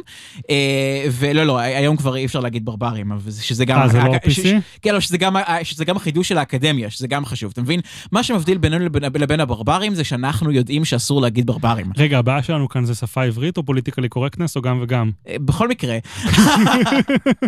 אה, ובעצם מה שקורה כאן זה שבעצם המדינה יודעת או מדמיינת שהיא יודעת מה יהיה השימוש הסופי של הדבר הזה ולכן בעצם הלקוח הסופי שהוא נגיד משרד הביטחון הוא בא ו, אה, ויוזם את, ה, את המימון הזה בעצמו לא מתוך איזו אמונה כללית בכוח של השכלה גבוהה אלא מתוך כוונה לקבל משהו ספציפי. אה, כן, ש- שזה כאילו אדג' טכנולוגי מול האויבים. כן, אבל כוכבית גדולה שחשוב להגיד, הקטע שאמרנו שהסרחן היחיד של זה פחות או יותר הוא משרד הביטחון וזה נועד רק לפרוץ צפנים, זה קצת כאילו שניסינו לתת היגיון למשהו שהמשרד הביטחון אכן מופיע שם, אבל לא בטוח שהוא הצרכן של 90% מזה, ויכול להיות שהוא 10% מזה. נכון. ו- וכל השאר זה סתם לטובת העולם, כי אנחנו אוי, לא. סתם לטובת, זה- לא, תשמע, אה, אה, כל ענייני הצפנה בעולם המסחרי זה זה משמעותי מאוד. כן, אבל קוונטים זה אחד מהיהודים של זה, ולכאורה יש לזה עוד המון יהודים שלא כן. נרחיב עליהם פה, אלא תשמעו בפודקאסט אחר. לגמרי, ו- ולא רק זה, גם- אחרי שתשבו בפודקאסט האחר, אז- אז גם אז את- אתם עדיין לא תדעו מה יהיה כל הייעודים של זה, כי עדיין לא המציאו אותם. לגמרי, לגמרי. ולדעתי זה הסעיף האחרון, אני חושב, של המל"ג, אם אני לא. אה, יש עוד שניים. בגדול, שני הסעיפים הבאים מתעסקים ב... אה, קידום העברת ידע מהאקדמיה לתעשייה והצטרפות לתוכנית הורייזון. בגדול, אה, העברת ידע... אה, אוקיי, כן, תמשיך. העברת ידע מהאקדמיה לתעשייה בעצם אומר משהו די כללי הבא. אנחנו רוצים שהאקדמיה תהיה כמה שיותר קרובה לתעשייה, שכמה שיותר מהפיתוחים האקדמיים המחקריים שדיברנו עליהם קודם, שאולי זורעים את הזרעים לתעשייה בעתיד. יש המון פיזיקאים נהדרים באקדמיה, כן? הם כותבים דוקטורטים, לא, לא, אני מסביר את ההיגיון. יש שם, הם כותבים דוקטורטים אה, אה, אה, מדהימים ומבריקים, אה, והקטע הוא שכאילו באמת מישהו יוכל לעשות מזה כסף, אבל המון פעמים אין את החיבור הזה. שוב, זו הטענה שלהם. כן, ובעצם היום כבר במרבית האוניברסיטאות הגדולות יש גופים שאמורים לקשר בין החוקרים באקדמיה לבין uh, התעשייה וכדומה, אבל בעצם רוצים לעשות את זה עוד יותר קרוב מסיבה, אז מכל מיני סיבות. גם אגב, אה, סמוך, פוטנציאל מסחרי, למשל הקופקסון לדעתי, התרופה המרכזית של טבע, פותחה על ידי מכון ויצמן, ולהבנתי הכניסה לו בוכטות של כסף או מהמם. משהו כזה, פחות או יותר. לגמרי. ואגב, ב- ב- בדיוק בהקשר הזה, אז שווה להזכיר ש- שממש ימים ספורים לפני אה, אה, הקלטת הפרק הזה, אה, אז עשו מהפכה גדולה בטכניון, אם כבר מדברים על הקשר שבין האקדמיה לתעשייה, אה, ובעצם שינו את, ה- את ההסכם הקיבוצי של, אה, של המתכנתים שהטכניון מעסיק, כי זה אקדמיה ולכן הכל בהסכמים קיבוציים, ומאפשרים להם אה, לשלם, ומאפשרים לשלם להם עד 30 אלף שקל בלי קביעות. או-אה, כן, מטורף. כן, מטורף לגמרי. יענו, עקפו את כל הדרגות של הקביעות והפוליטיקה והכל? כן, אשכרה, ועכשיו זה, זה אמנם עדיין לא, עדיין לא אה, השכר של הקרם דה לה קרם שהטכניון רוצים, אה, אבל עדיין גם אה, לעבוד בטכניון זה משהו, אני- וזה אני לא הרבה מבין- יותר טוב. אני לא מבין בזה כלום, וזו פעם ראשונה שאני שומע על זה, אבל אני פתאום רואה איך פתאום ביולוגים או, הנדס, או מהנדסי ביוטכנולוגיה יגדירו את עצמם כמתכנתים, כי הם יודעים לתכנת כמה שורות קוד, ופתאום יסתכרו תחת זה בטכניון. לא, תקשיב, זה הבדל עצום, כי תחשוב שלפני זה, השכר שם ישב בין 10 ל-15, שזה כלום ושום דבר. זה אומר שהם היו הולכים כל שנה, לוקחים את הנפלים, מה, אה, כן! ולוקחים אותם פשוט לעבוד. וזה הטכניון, זה באמת כן. החזית שלה, כן, וזה נגיד, אה, אה, למה נזכרתי בזה? כי הזכרת את מכון ויצמן, שהם הראשונים שכאילו קלטו שכאילו שזה צריך לעשות את זה, והטכניון followed suit, ואני מאוד מקווה ש- שעוד ארגונים אה, יבינו את הרמז. דרך אגב, האמת היא, רציתי להעלות פה נקודה. אני חושב שברקע של כל התוכנית הזאת להשכלה הגבוהה עומד כאן הפרמיס או הטענה על בריחת מוחות, שבעצם נכון. האקדמיה הישראלית לא יכולה להוציא מספיק כסף, ואנשים בורחים לחו"ל. לא, ש- ש- שבאמת בעצם אתה מכשיר מדענים כן. בארץ, שהולכים ועושים כסף בארצות הברית. כן, ולא רק זה, זה בעצם המדענים היותר מוכשרים הולכים כן, לשם. בגלל ספציפית שלנו, הם. כי הטענה בעצם שבגלל שלנו יש הסכם קיבוצי, אז אם אתה יותר מוצלח מהשכר הממוצע של המדענים בהסכם אה, הקיבוצי, אז אתה לא תלך להסכם הקיבוצי. אלא אתה תלך למקום שיש לך הסכם אישי שמשלם לך יותר, ואז הכי טובים שלנו הולכים לאוניברסיטאות בארצות הברית לכאורה, ואנחנו נשארים איזה שהם בינוניים שאולי הם קצת יותר טובים ופשוט יש להם רגשות ציוניים מאוד חזקים להישאר בארץ, או משפחה פה, או ווטאבר, דברים כאלה, או שהם סתם הפחות טובים מבין האלה שנשארו באקדמיה במידה זו או אחרת. ובעצם... ויש המון תוכניות להתמודד עם בריחת המוחות שמנסים לעקוף את זה, להציע כסף למעבדה של אנשים שיחזרו, הטבות מס שדיברנו עליהם לאנשים שיחזרו, וכל מיני דברים שלדעתי הם קצת עקומים מאשר לנסות לברוח. אבל השאלה שאני רוצה להעלות היא בכלל אחרת. Mm. האם המוחות באקדמיה זה דבר משמעותי כמו שזה היה בעבר? אולי במדינת ישראל הצעירה, שנות ה-60, 70, 80, האקדמיה זה המקום העיקרי שאנשים שעוסקים בהתמקצעות אה, ברמה הכי גבוהה של מדע נמצאים בו, ואז זה היה מאוד חשוב. לעומת זאת, מדינת ישראל של 2021, שיש לנו בחברות מסביבנו ברדיוס של קילומטר, בגוגל, ולא יודע, עליבאבא ומייקרוסופט ופייסבוק ואמזון ו whatever, אנשי בינה מלאכותית מטורפים, שנותנים פייט מטורף לכל בן אדם באקדמיה. שיושבים במשרדים, אה, כן, גם- ש- גם במרחק קצר מאיתנו. ש- שנותנים פייט מטורף לכל מי שנמצא באקדמיה, ואולי מדינת ישראל צריכה איגום של היכולות השכליות של כולם, של המוחות של כולם, וזה, וזה, לא משנה, וזה לא משנה אם יש לנו 80% באקדמיה ו-20% בסטארט-אפים, או שאולי 20% באקדמיה ו-80% בסטארט-אפים. אולי זה מעניק למדינת ישראל את כל מה שהיא צריכה באותה מידה, אתה מבין למה אני מתכוון? יכול להיות, ואגב, אם זה נכון, אז הפתרון הוא פשוט הורדת מיסים, כן? אז הפתרון אולי צמצום האקדמיה או משהו כזה, כי למי אכפת? כי יש לך את זה בסטארט-אפים, כאילו. ואולי כאילו כל התופעה שמדברים עליה של בריחת המוחות היא פיקטיבית, כי פשוט מוחות בורחים מהאקדמיה לסטארט-אפים, אבל זה בכלל לא רלוונטי. באיזה מדינה הם יושבים, כן. לא, עזוב, זה ניחא, כאילו, זה, זה נימוק אחר, אומר, אפילו אם זה רלוונטי באיזה מדינה הם יושבים, אז כאילו, זה שהאקדמאים בורחים זה אחוזון קטנטן מבין המוכשרים שנשארים בסטארט-אפים. Hmm. וכאילו, אולי זו בעיה פיקטיבית שכבר לא צריך להילחם בה, כי פשוט האופי של העולם השתנה. יכול להיות, אה, זאת אומרת, אבל אני חושב שכשאנשים אומרים בריחת מוחות, הם מתכוונים לזה במובן היותר רחב. גם לא כולל התעשייה, לא אתה חושב? כן, לדע... אה, אה, שוב, ממה שאני הבנתי וקראתי, לא, אבל, לא התעמקתי במחקר בנושא. אבל איזה חסם יש על עובד של גוגל שהוא מאוד מוכשר להרוויח פה כל שכר שהוא יוצא, פרט לאיזה תפקיד ניהולי בכיר בחו"ל, אבל זה כאילו זניח. הם כאילו משלמים, בארצות הברית יכולים לשלם לך קצת יותר, ובעיקר אתה משלם פחות מיסים. זה משמעותי. המיסים משמעותיים, כן. אבל אין איזה קטע כזה שבסן פרנסיסקו בוואלי המחירים של הדירות המטורפים. לא, ברור שהם מטורפים, יש לזה יתרונות ויש לזה חסרונות, כן? ולכן יש סיבה שאנשים נשארים בישראל, אז כן? בעצם מה שאתה מציע זה להוריד שכר, וכ... להוריד מיסים וככה כאילו... להוריד מיסים על השכר, על כן. השכר וככה יהיה אפשר, מעניין. נכון.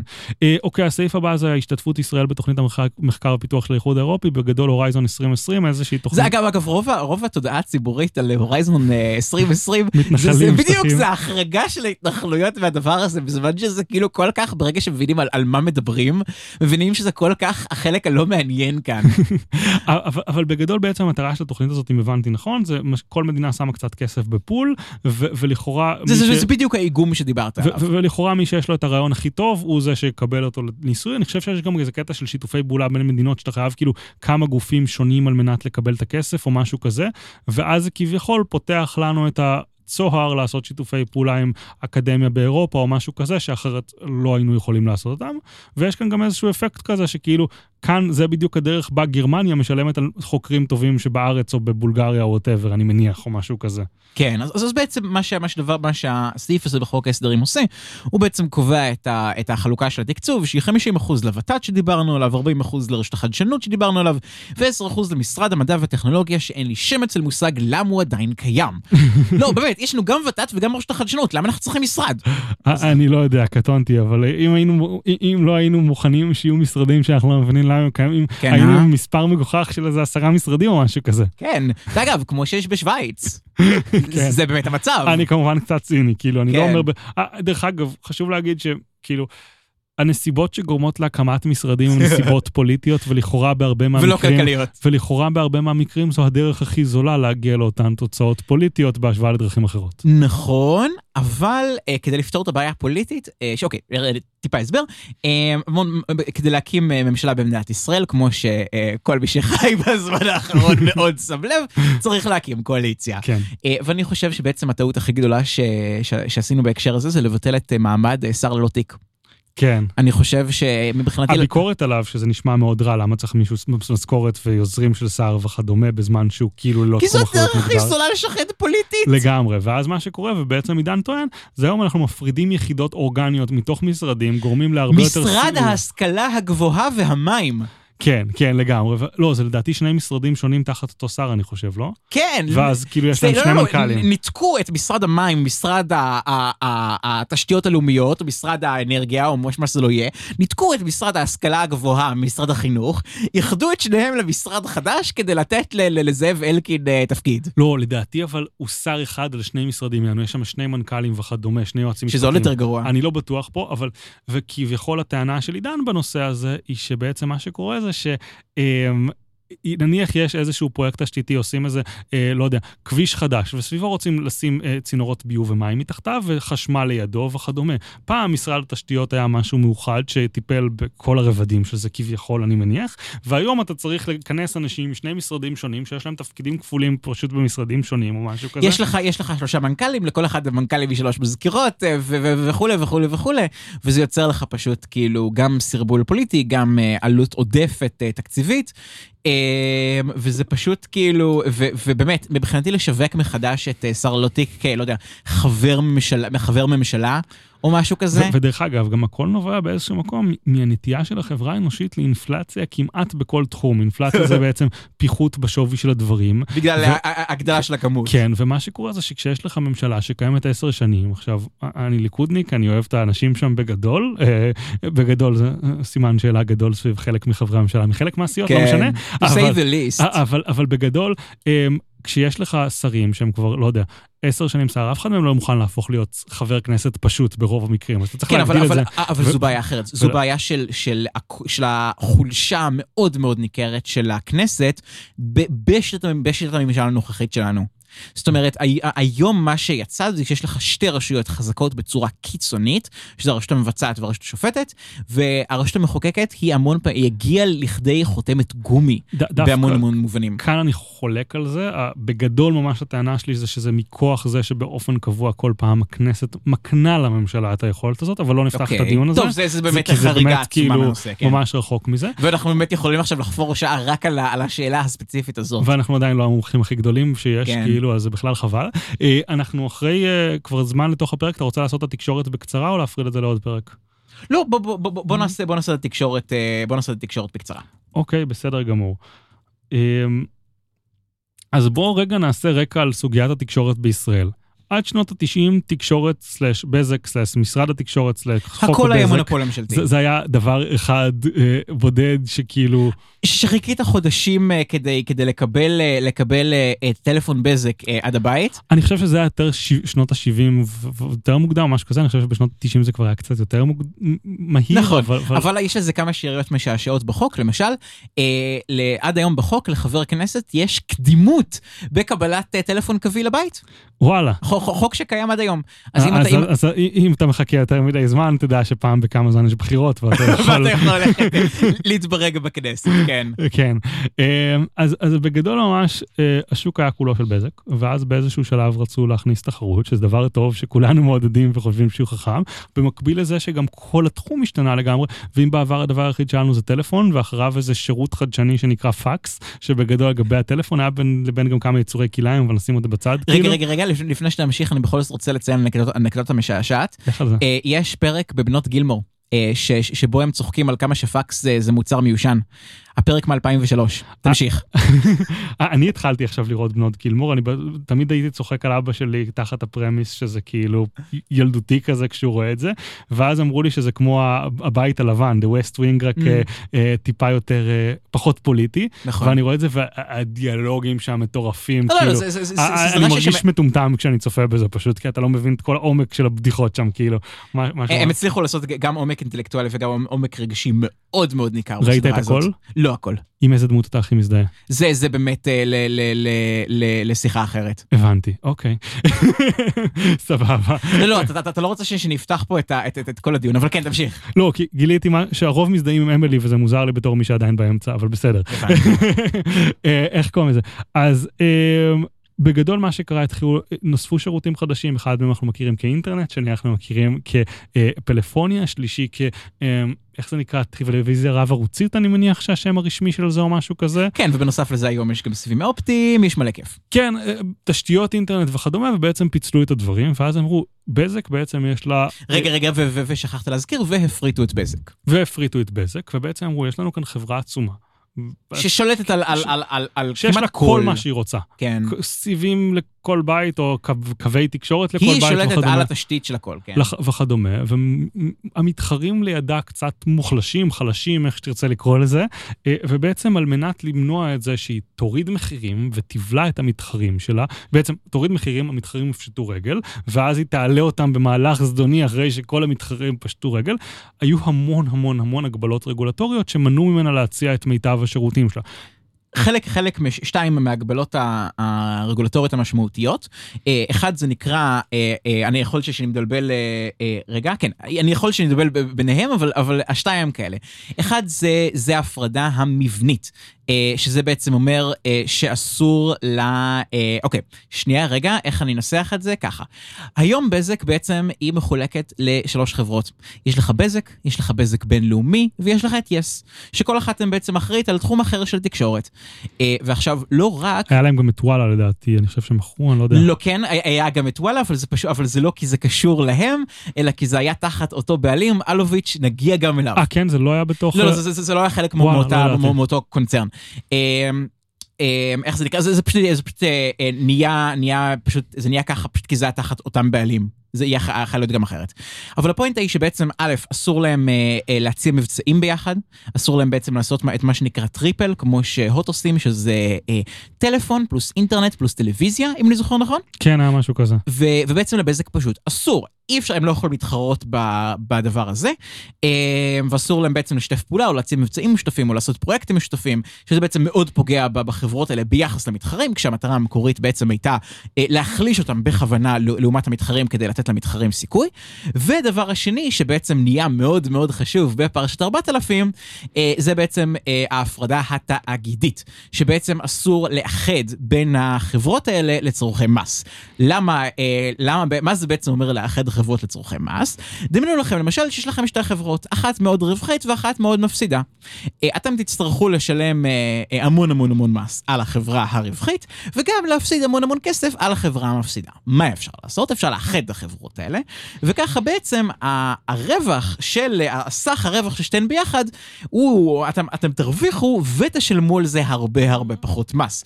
ככה שבעצם בפועל אתם תצאו ברווח מאוד מאוד גדול מלאחד את החברות האלה. זה בעצם מהלך פיננסי סטנדרטי לחלוטין, שכל אחד עושה כל הזמן. אבל אתה לא הזכרת את זה סתם ככה, נכון? לא, בדיוק.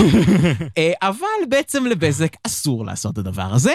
אה, ורגע, מי היה רווחי, מי היה יס הפסדי? הייתה חברה מאוד מאוד הפסדית, יס שירותי הטלוויזיה בלוויין של בזק, חברה שהפסידה מאות מיליונים בשנה. אה, אני לא בטוח למה הם המשיכו להחזיק אותה, או כי הם חשבו שבעתיד יוכלו למזג או משהו כזה. כן, אבל, בזק עצמם, או בזק. בינלאומי, לא זוכר מי, הם היו מאוד מאוד רווחים. בזק עצמם בעצם נהנים, אני חושב שכמעט עד היום, מכל מיני סבתות נקרא לזה כשם כן. קוד, סבתות וסבים, שיש להם מנויים מלפני מיליון שנה כזה לטלפון, משלמים 30 שקל לחודש, לא הצעה עצומה, אבל בזק כבר פרסה את כל התשתית, זה כנראה כמעט לא עולה לה כלום להעביר את זה פשוט, וזה עדיין מכניס לדעתי, זה בא להגיד 2 מיליארד ברבעון, פעם אחרונה שבדקתי לפני כמה שנים, וואו. אבל אולי אני טועה, וכאילו אולי זה 2 מיליארד בשנה, אבל זה בוכטה של מזומנים שפשוט כזה נכנסת כזה לאט לאט או משהו כזה. כן, ובעצם חלק מה... מה ובעצם המגבלה הרגולטורית ש, ש, שבעצם אה, מנעה לאחד את שתי החברות האלה לצורכי מס, אה, יצרה המון המון בעיות פיננסיות לאחד אה, שאול אלוביץ'. והוא הלך, והוא הלך וביקש ורצה בעצם לבקש ממשרד התקשורת לבטל את ההגבלה הזאת, כי כבר עבר זמן, השוק נהיה קצת יותר, קצת הרבה יותר תחרותי, אה, ובעצם הדבר הזה, במקום אה, לסייע לציבור וליצור תחרות, הוא כבר פוגע בציבור, ובעצם לא מאפשר אה, לבזק להציע מחירים תחרותיים יותר, ובעצם מאפשר למתחרות שלה כאילו להרוויח על חשבונה. וגם כאילו, ל- ובעצם זה מעלה את יוקר המחיה. ובעצם כל הטענה בפרשת 4000 היא בעצם שנתניהו, שהיה שר התקשורת באותו זמן, התנה את ביטול הרגולציה הזאת, שבעיניי היה מוצדק לחלוטין, ובעצם הייתה את ועדת חייק שהמליצה על הדבר הזה, ובעצם התנה את הדבר הזה בזה שוואלה, שגם היו בבעלותו של אותו שאול אלוביץ', יסקרו אותו בצורה חיובית, ומה שנקרא בעת הקלטת שורות אלו, אז בעצם אה, עכשיו הם אה, עומדים, אה, עומדים לדין על הדבר הזה, וזה פחות או יותר הסיפור שם. אז אני פחות מעדיף להיכנס לצד המשפטי של זה, אבל... שוב, אגב, כן. זה, זה, זה היה רק ממש הסיפור לא. הכללי, אני ממש לא כאן כדי לטעון האם מדובר בשוחד, האם לא מדובר בשוחד, לא, לא, לא מומחה בזה בכלל. נזמין מתישהו את יאיר נתניהו לפרק שיסביר לנו את כל הדברים האלה. את, את, את עמדתו האובייקטיבית. כן, אמ, אז אה, בגדול ממש, המדינה אה, טענה גם כשהיא חוקקה את הרגולציות האלה בעבר, שהיה ויהיה מספיק מתחרים ומספיק חזקים, ויהיה להם מספיק נתח שוק וכדומה וכדומה וכדומה, ואז בזק תעשה כמה רפורמות, כמו המכירה של התשתית שלה, כדי לאפשר גם לספקים אחרים לרכוב כל פעם, איך זה נקרא, שוק הסיטונאי, איך קוראים לזה? שוק משהו, נכון? משהו עם שוק לדעתי ברפורמה התשתיתית הזאת. אה, נכון, זה לדעתי אבל גם קשור למה שכחלון עשה בזמנו. כן, כן, אז בגדול התנו את זה בכל מיני דברים, שלכאורה יום אחד, כשהיא תהיה גדולה, בזק תוכל להפוך לחברה כאחת מכל החברות, שיוכל לעשות מה שבא לה תחת תחום אחריותה. עדיין לא הגענו הם למצב, כמו פינוקי, הוא רק רוצה להיות ילד רגיל. עדיין לא הגענו למצב שבזק כן. היא ילדה רגילה. וכ- וכחלק מזה עשו, אה, בנוסף על זה כל מיני דברים, למשל, אחד הרעיונות הרגולטוריים של הרגולטור. אולי יש בהם היגיון, הוא בעצם אומר, הוא, קצת, הוא עושה דברים דומים בכל מיני שווקים, הוא אומר, יש מקומות ששווה לפרוס עליהם תשתית, יש מקומות שלא שווה לפרוס עליהם תשתית. אנחנו בעצם נחליט שמי שרוצה, אה, שבן אדם אחד יוכל לפרוס לכל המקומות, חברה אחת, אה, מונופול אחד, ווטאבר, ובעצם, אבל אז הוא יהיה חייב לפרוס גם למקומות שלא משתלם, במקביל לזה שהוא פורס למקומות המשתלמים. עכשיו, זה מאוד מאוד יקר לפרוס תשתיות מתקדמות למקומות שהם חורי מרוחקים. תחת, Mm. בשפה עברית פשוטה. כן. ולכן מה שאתה עושה, זה אתה אמ, לא רוצה לעשות את זה. אז מה שבזק עשתה להבנתי, אני לא מומחה פה, תקן אותי אם אני טועה, אה, היא התחילה לפרוס סיבים אופטיים בארץ, אבל היא לא... אבל לא יכלה להפעיל אותם. אבל היא לא מפעילה, היא לא לוחצת על המתג להפעיל אותם, אז יכול להיות שמתחת לבית שלכם יש סיב אופטי של בזק, להיט, שיעשה לכם אינטרנט ב-300 מגה הורדה, 300 מגה העלאה, בלי עלויות גבוהות יותר לבזק, אבל הם פשוט לא לוחצים על הכפתור שמפעיל אותו כביכול, כי אז ברגע שהם יעשו את זה, הם יהיו חייבים לספק שירותים לכלל הארץ, והם לא רוצים לעשות את זה כי זה לא משתלם בעליל. אבל שינו את זה עכשיו, אתה אתה לא מעודכן. אז לדעתי מה שרצו לעשות פה בחוק ההסדרים, שאולי עבר משהו זהו, אחר. אה, במ- אה, העבירו את זה, זה כל היופי, העבירו כן. את זה מחוץ לחוק כן, ההסדרים בסוף. ובעצם מה שהם פחות או יותר רצו לעשות, אני לא זוכר כאן את ההיגיון לגמרי, אבל לחלק את הארץ לאזורים, לאפשר למי שרוצה להציע כאילו לכסות אזור, ואז באזור הזה הוא חייב למכסות אה, גם... לא בדיוק, אני, אני, אוקיי, אני, אני, אני. אני קראתי את ה... אני פשוט אה, עקבתי בדיוק אחרי הרפורמה הזאת, זה היה בעיניי אחד הדברים החשובים ביותר שעשתה אה, ממשלת, ממשלת האחדות כאילו של נתניהו גנץ. אה, מי שהיה אחראי על זה זה, זה שר התקשורת אה, אה, אה, יועז הנדל, אה, שהוא בעצם אמר דבר כזה, הוא בעצם ביטל את החובה, את מה שנקרא חובת האוניברסליות. שבעצם אה, חייבה את, אה, את בזק ספציפית, אה, בעצם לפרוס בכל נקודה בארץ כתנאי להפעלה באזורי הביקוש, ובעצם, אמר- ובעצם אמר במקום זה דבר כזה, אנחנו נטיל עוד מס קטן, נדמה לי 5% או משהו כזה, משהו מזערי. כן, כן, או, או אפילו פחות מזה. בקיצור, מס קטן נוסף על, על בעצם, על בזק או על כלל החברות שפורסות עכשיו, והכסף הזה בעצם יגיע לאיזשהו פול מרכזי, ובעזרת הפול המרכזי בעצם משרד התקשורת יוציא מכרזים לפריסת תשתית לאותם מקומות מרוחקים.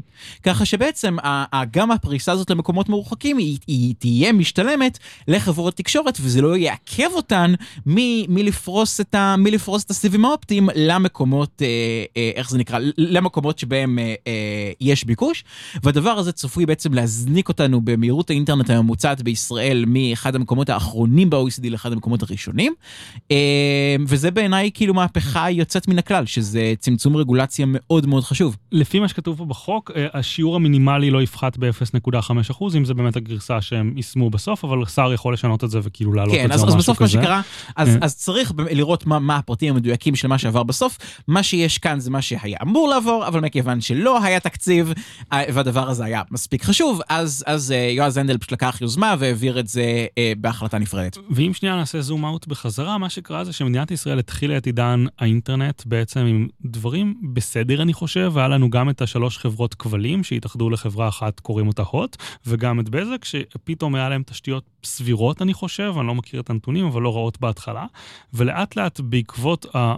החובות האלה מצד אחד, ומצד שני הרפורמת כחלון בשנת 2009, מתי זה 11, אני לא זוכר כבר, שבעצם גם הייתה לנו מהירות טובה לאינטרנט הסלולרי, מה שהוא היה בזמנו לפני עשור בערך, אבל אז היינו משלמים 700 מלא. שקל על פלאפון על חשבון סלולרי, מתוך הרבה פחות שכר, והיום אנחנו משלמים לפעמים 30 או 20 שקל על חשבון אינטרנט סלולרי, אה, ו- אבל המהירות בעולם גדלה מלא, כי בעצם בעבר... רגע, רגע, רגע, אבל כן. שים לב שאנחנו מדברים על שני נושאים שונים. כן, יש, לא, אני יש אינטרנט סולולרי ו- ויש תשתיות אה, פיזיות של אה, סיבים אופטיים. מסכים? זה מבלבל? לא אותו דבר. פשוט בשני הנושאים האלה הידרדרנו משמעותית נכון. בעקבות אה, חסמי השקעה. חסם השקעה בשוק התקשורת זה שבעצם הכמות המטורפת של החברות שהמדינה הכריחה אותן להתקיים, בעצם היא הכריחה חברות רגע, קיימות. אני, אני יכול רגע לנסות לעשות סדר בדבר כן. הזה? אז ככה, מה, שקרה מלכתחילה זה שבעצם מדינת ישראל ישראל, אה, משרד התקשורת ספציפית, דרש אה, ערבונות עצומים כדי להיכנס להיות חברת תקשורת בישראל, משהו משהו, הגבל, הגבלות תדרים, אני לא יודע עד כמה זה, זה, זה הגיוני ברמה הטכנולוגית,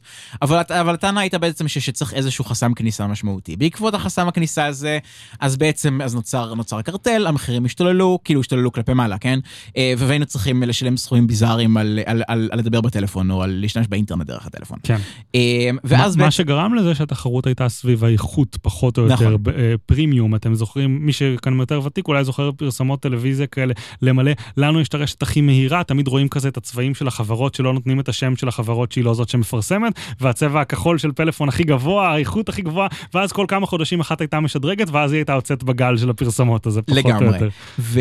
ובעצם מה, מה, מה שכחלון עשה ב-2011 זה בעצם הוא אה, הכריח את החברות הקיימות אה, בעצם לתת לחברות אחרות בעצם לרכב על תשתית האינטרנט הסלולרי שלהם. אה, ובעצם אה, בעצם כך שהם יוכלו להשתמש בתשתית ולשלם איזשהו מחיר מפוקח על, ה, על הדבר הזה. אה, ובעצם אחת, אחת ההשלכות של של זה הייתה בעצם שברגע שחברה יכולה פשוט לרכב על תשתית של חברה אחרת, אז אין ממש תמריץ אה, להשקיע בתשתית. לא מצד החברה הרוכבת וגם לא מצד החברה הנרכבת. אני חושב שכאן חשוב להגיד, אפשר לעשות חקיקה כזאת שכן תיצור תמריץ, אבל ככל שאתה עושה דברים יותר רבים בחקיקה, אתה בעצם מעוות את שוק התמריצים, וכמעט תמיד יש לזה השפעות כמו ההשפעה הנוכחית. כן, למשל נגיד גולן טלקום, הדוגמה הכי קלאסית, ממש לפני, לפני החוק הזה, התחילה לפרוס תשתיות משל עצמה, ברגע שעבר החוק, היא פשוט, הם פשוט פירקו את כל האנטנות, עברו לרכב על, לא זוכר אה, על, אה, אה, אה, על מי הם יושבים בסוף. אה, לדעתי יש להם סיפור שהם עם סלקום, אני חושב. יכול להיות, שאני זהו, זה. גם, זה, נשמע לי, זה נשמע לי מוכר. אז, ובעצם בעקבות הדבר הזה, התשתית של האינטרנט הסלולרי בישראל פשוט הידרדרה, או לא התקדמה מספיק בהתאם למקובל בעולם. אז כן, ובעצם ממקום המחירים. פחות או יותר ראשון למי שהיה לו מלא כסף, נידרדרנו לאיזה מקום מאוד מאחורה לכולם. נכון, אז בעצם מה שקרה זה, ש, זה שהיום אכן אה, לקנות בעצם אה, אה, תוכנית של אינטרנט סלולרי זה מאוד מאוד זול, אבל האיכות היא ממש ממש לא, לא כמו שיכלו להשיג בעולם, וזה באמת אה, אה, תוצאה, וזה באמת- זה באמת קלאסי של, של רגולציה ש, שלא לא, לא תוכננה כיאות. אז הרגולציה, בין בשוק הסלולרי ובין בשוק הקווי, גרמה לזה שמדינת ישראל אומנם אומת הסטארט-אפ, אבל האינטרנט בה נהפך למאוד מאוד איטי עם השנים. נכון. וזו בעיה מוכרת, ומנסים לעשות את זה כבר הרבה שנים לתקן, וייתכן שהגענו לפריצת דרך לפחות לגבי התשתית הקווית. אה, לגבי התשתית הסלולרית אה, נצטרך עוד, אה, עוד, עוד יש משהו. את העניין של הקצאת תדרים, של הדור החמישי, בלאגנים, לא ניכנס לזה כן. עכשיו.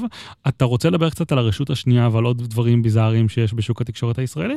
לא, אני חושב שנדבר על כל, התקשורת במובנה, ה, אתה יודע, במובנה הקלאסי, אה, אתה יודע, זה כזה טלוויזיה, רדיו ו- ו- וכן הלאה, בפרק הבא. אוקיי, אז בואו נסכם רגע את הפרק. בפרק דיברנו על שני נושאים עיקריים, אחד נקרא לו מופס או אקדמיה, אה, מחקר ופיתוח או אקדמיה, ובעצם בו דיברנו על מקבץ של תוכניות שנועדו או לה- להעלות את ההשקעה בהייטק על ידי אנשים פרטיים, שזה השתי תוכניות הראשונות שדיברנו עליהן, או אה, כל מיני דרכים בהם המדינה תשקיע עוד באקדמיה, בדגש על דברים שיש מה לעשות איתם בהייטק או בתעשייה וכדומה. לגמרי, וזה פתח דיון יותר תיאורטי, עקרוני, על בעצם על המקום של המדינה בהשקעה אה, טכנולוגית, שזה בעיקר, זה פשוט באמת עניין מורכב מאוד. כן, לגמרי. אה, דיברנו שם על בחירת מנצחים, האם אנחנו רוצים אקדמיה למטרות מחקר או למטרות אה, אה, לימוד, על ההבדלים בין לבין ומה צריך להשקיע בו כסף. ואז עברנו לדבר על שוק התקשורת, ובעצם דיברנו ספציפית על הרפורמות שהובילו לדברים המוזרים האלה בכל החוקי בזק שיש היום. דרך אגב, חוק בזק הוא גם השם המקורי של חוקי התקשורת בישראל, בלי קשר, נכון. כאילו, בלי קשר כיום לחברה הספציפית בזק, או עם קשר למה שהיא הייתה פעם. אה, ובעצם דיברנו על זה שכתוצאה מעיוות תמריצים שנוצר על ידי הרגולטור, הייתה הידרדרות לאחור בשוק של התקשורת הקווית וגם הסלולרית אה, בהיבטי מהירות הגלישה, ועכשיו אנחנו מקווים לתקן את זה. אחלה, וואו, היה פרק מצוין, רועי, תודה רבה. אה, אז אנחנו היינו אה, רועי שוורץ תיכון ועידן ארץ, ותודה רבה לפודקאסטיקו, אה, שאחראים על כל התשתית, אה, וזהו, נתראה בפרק הבא. נתראה.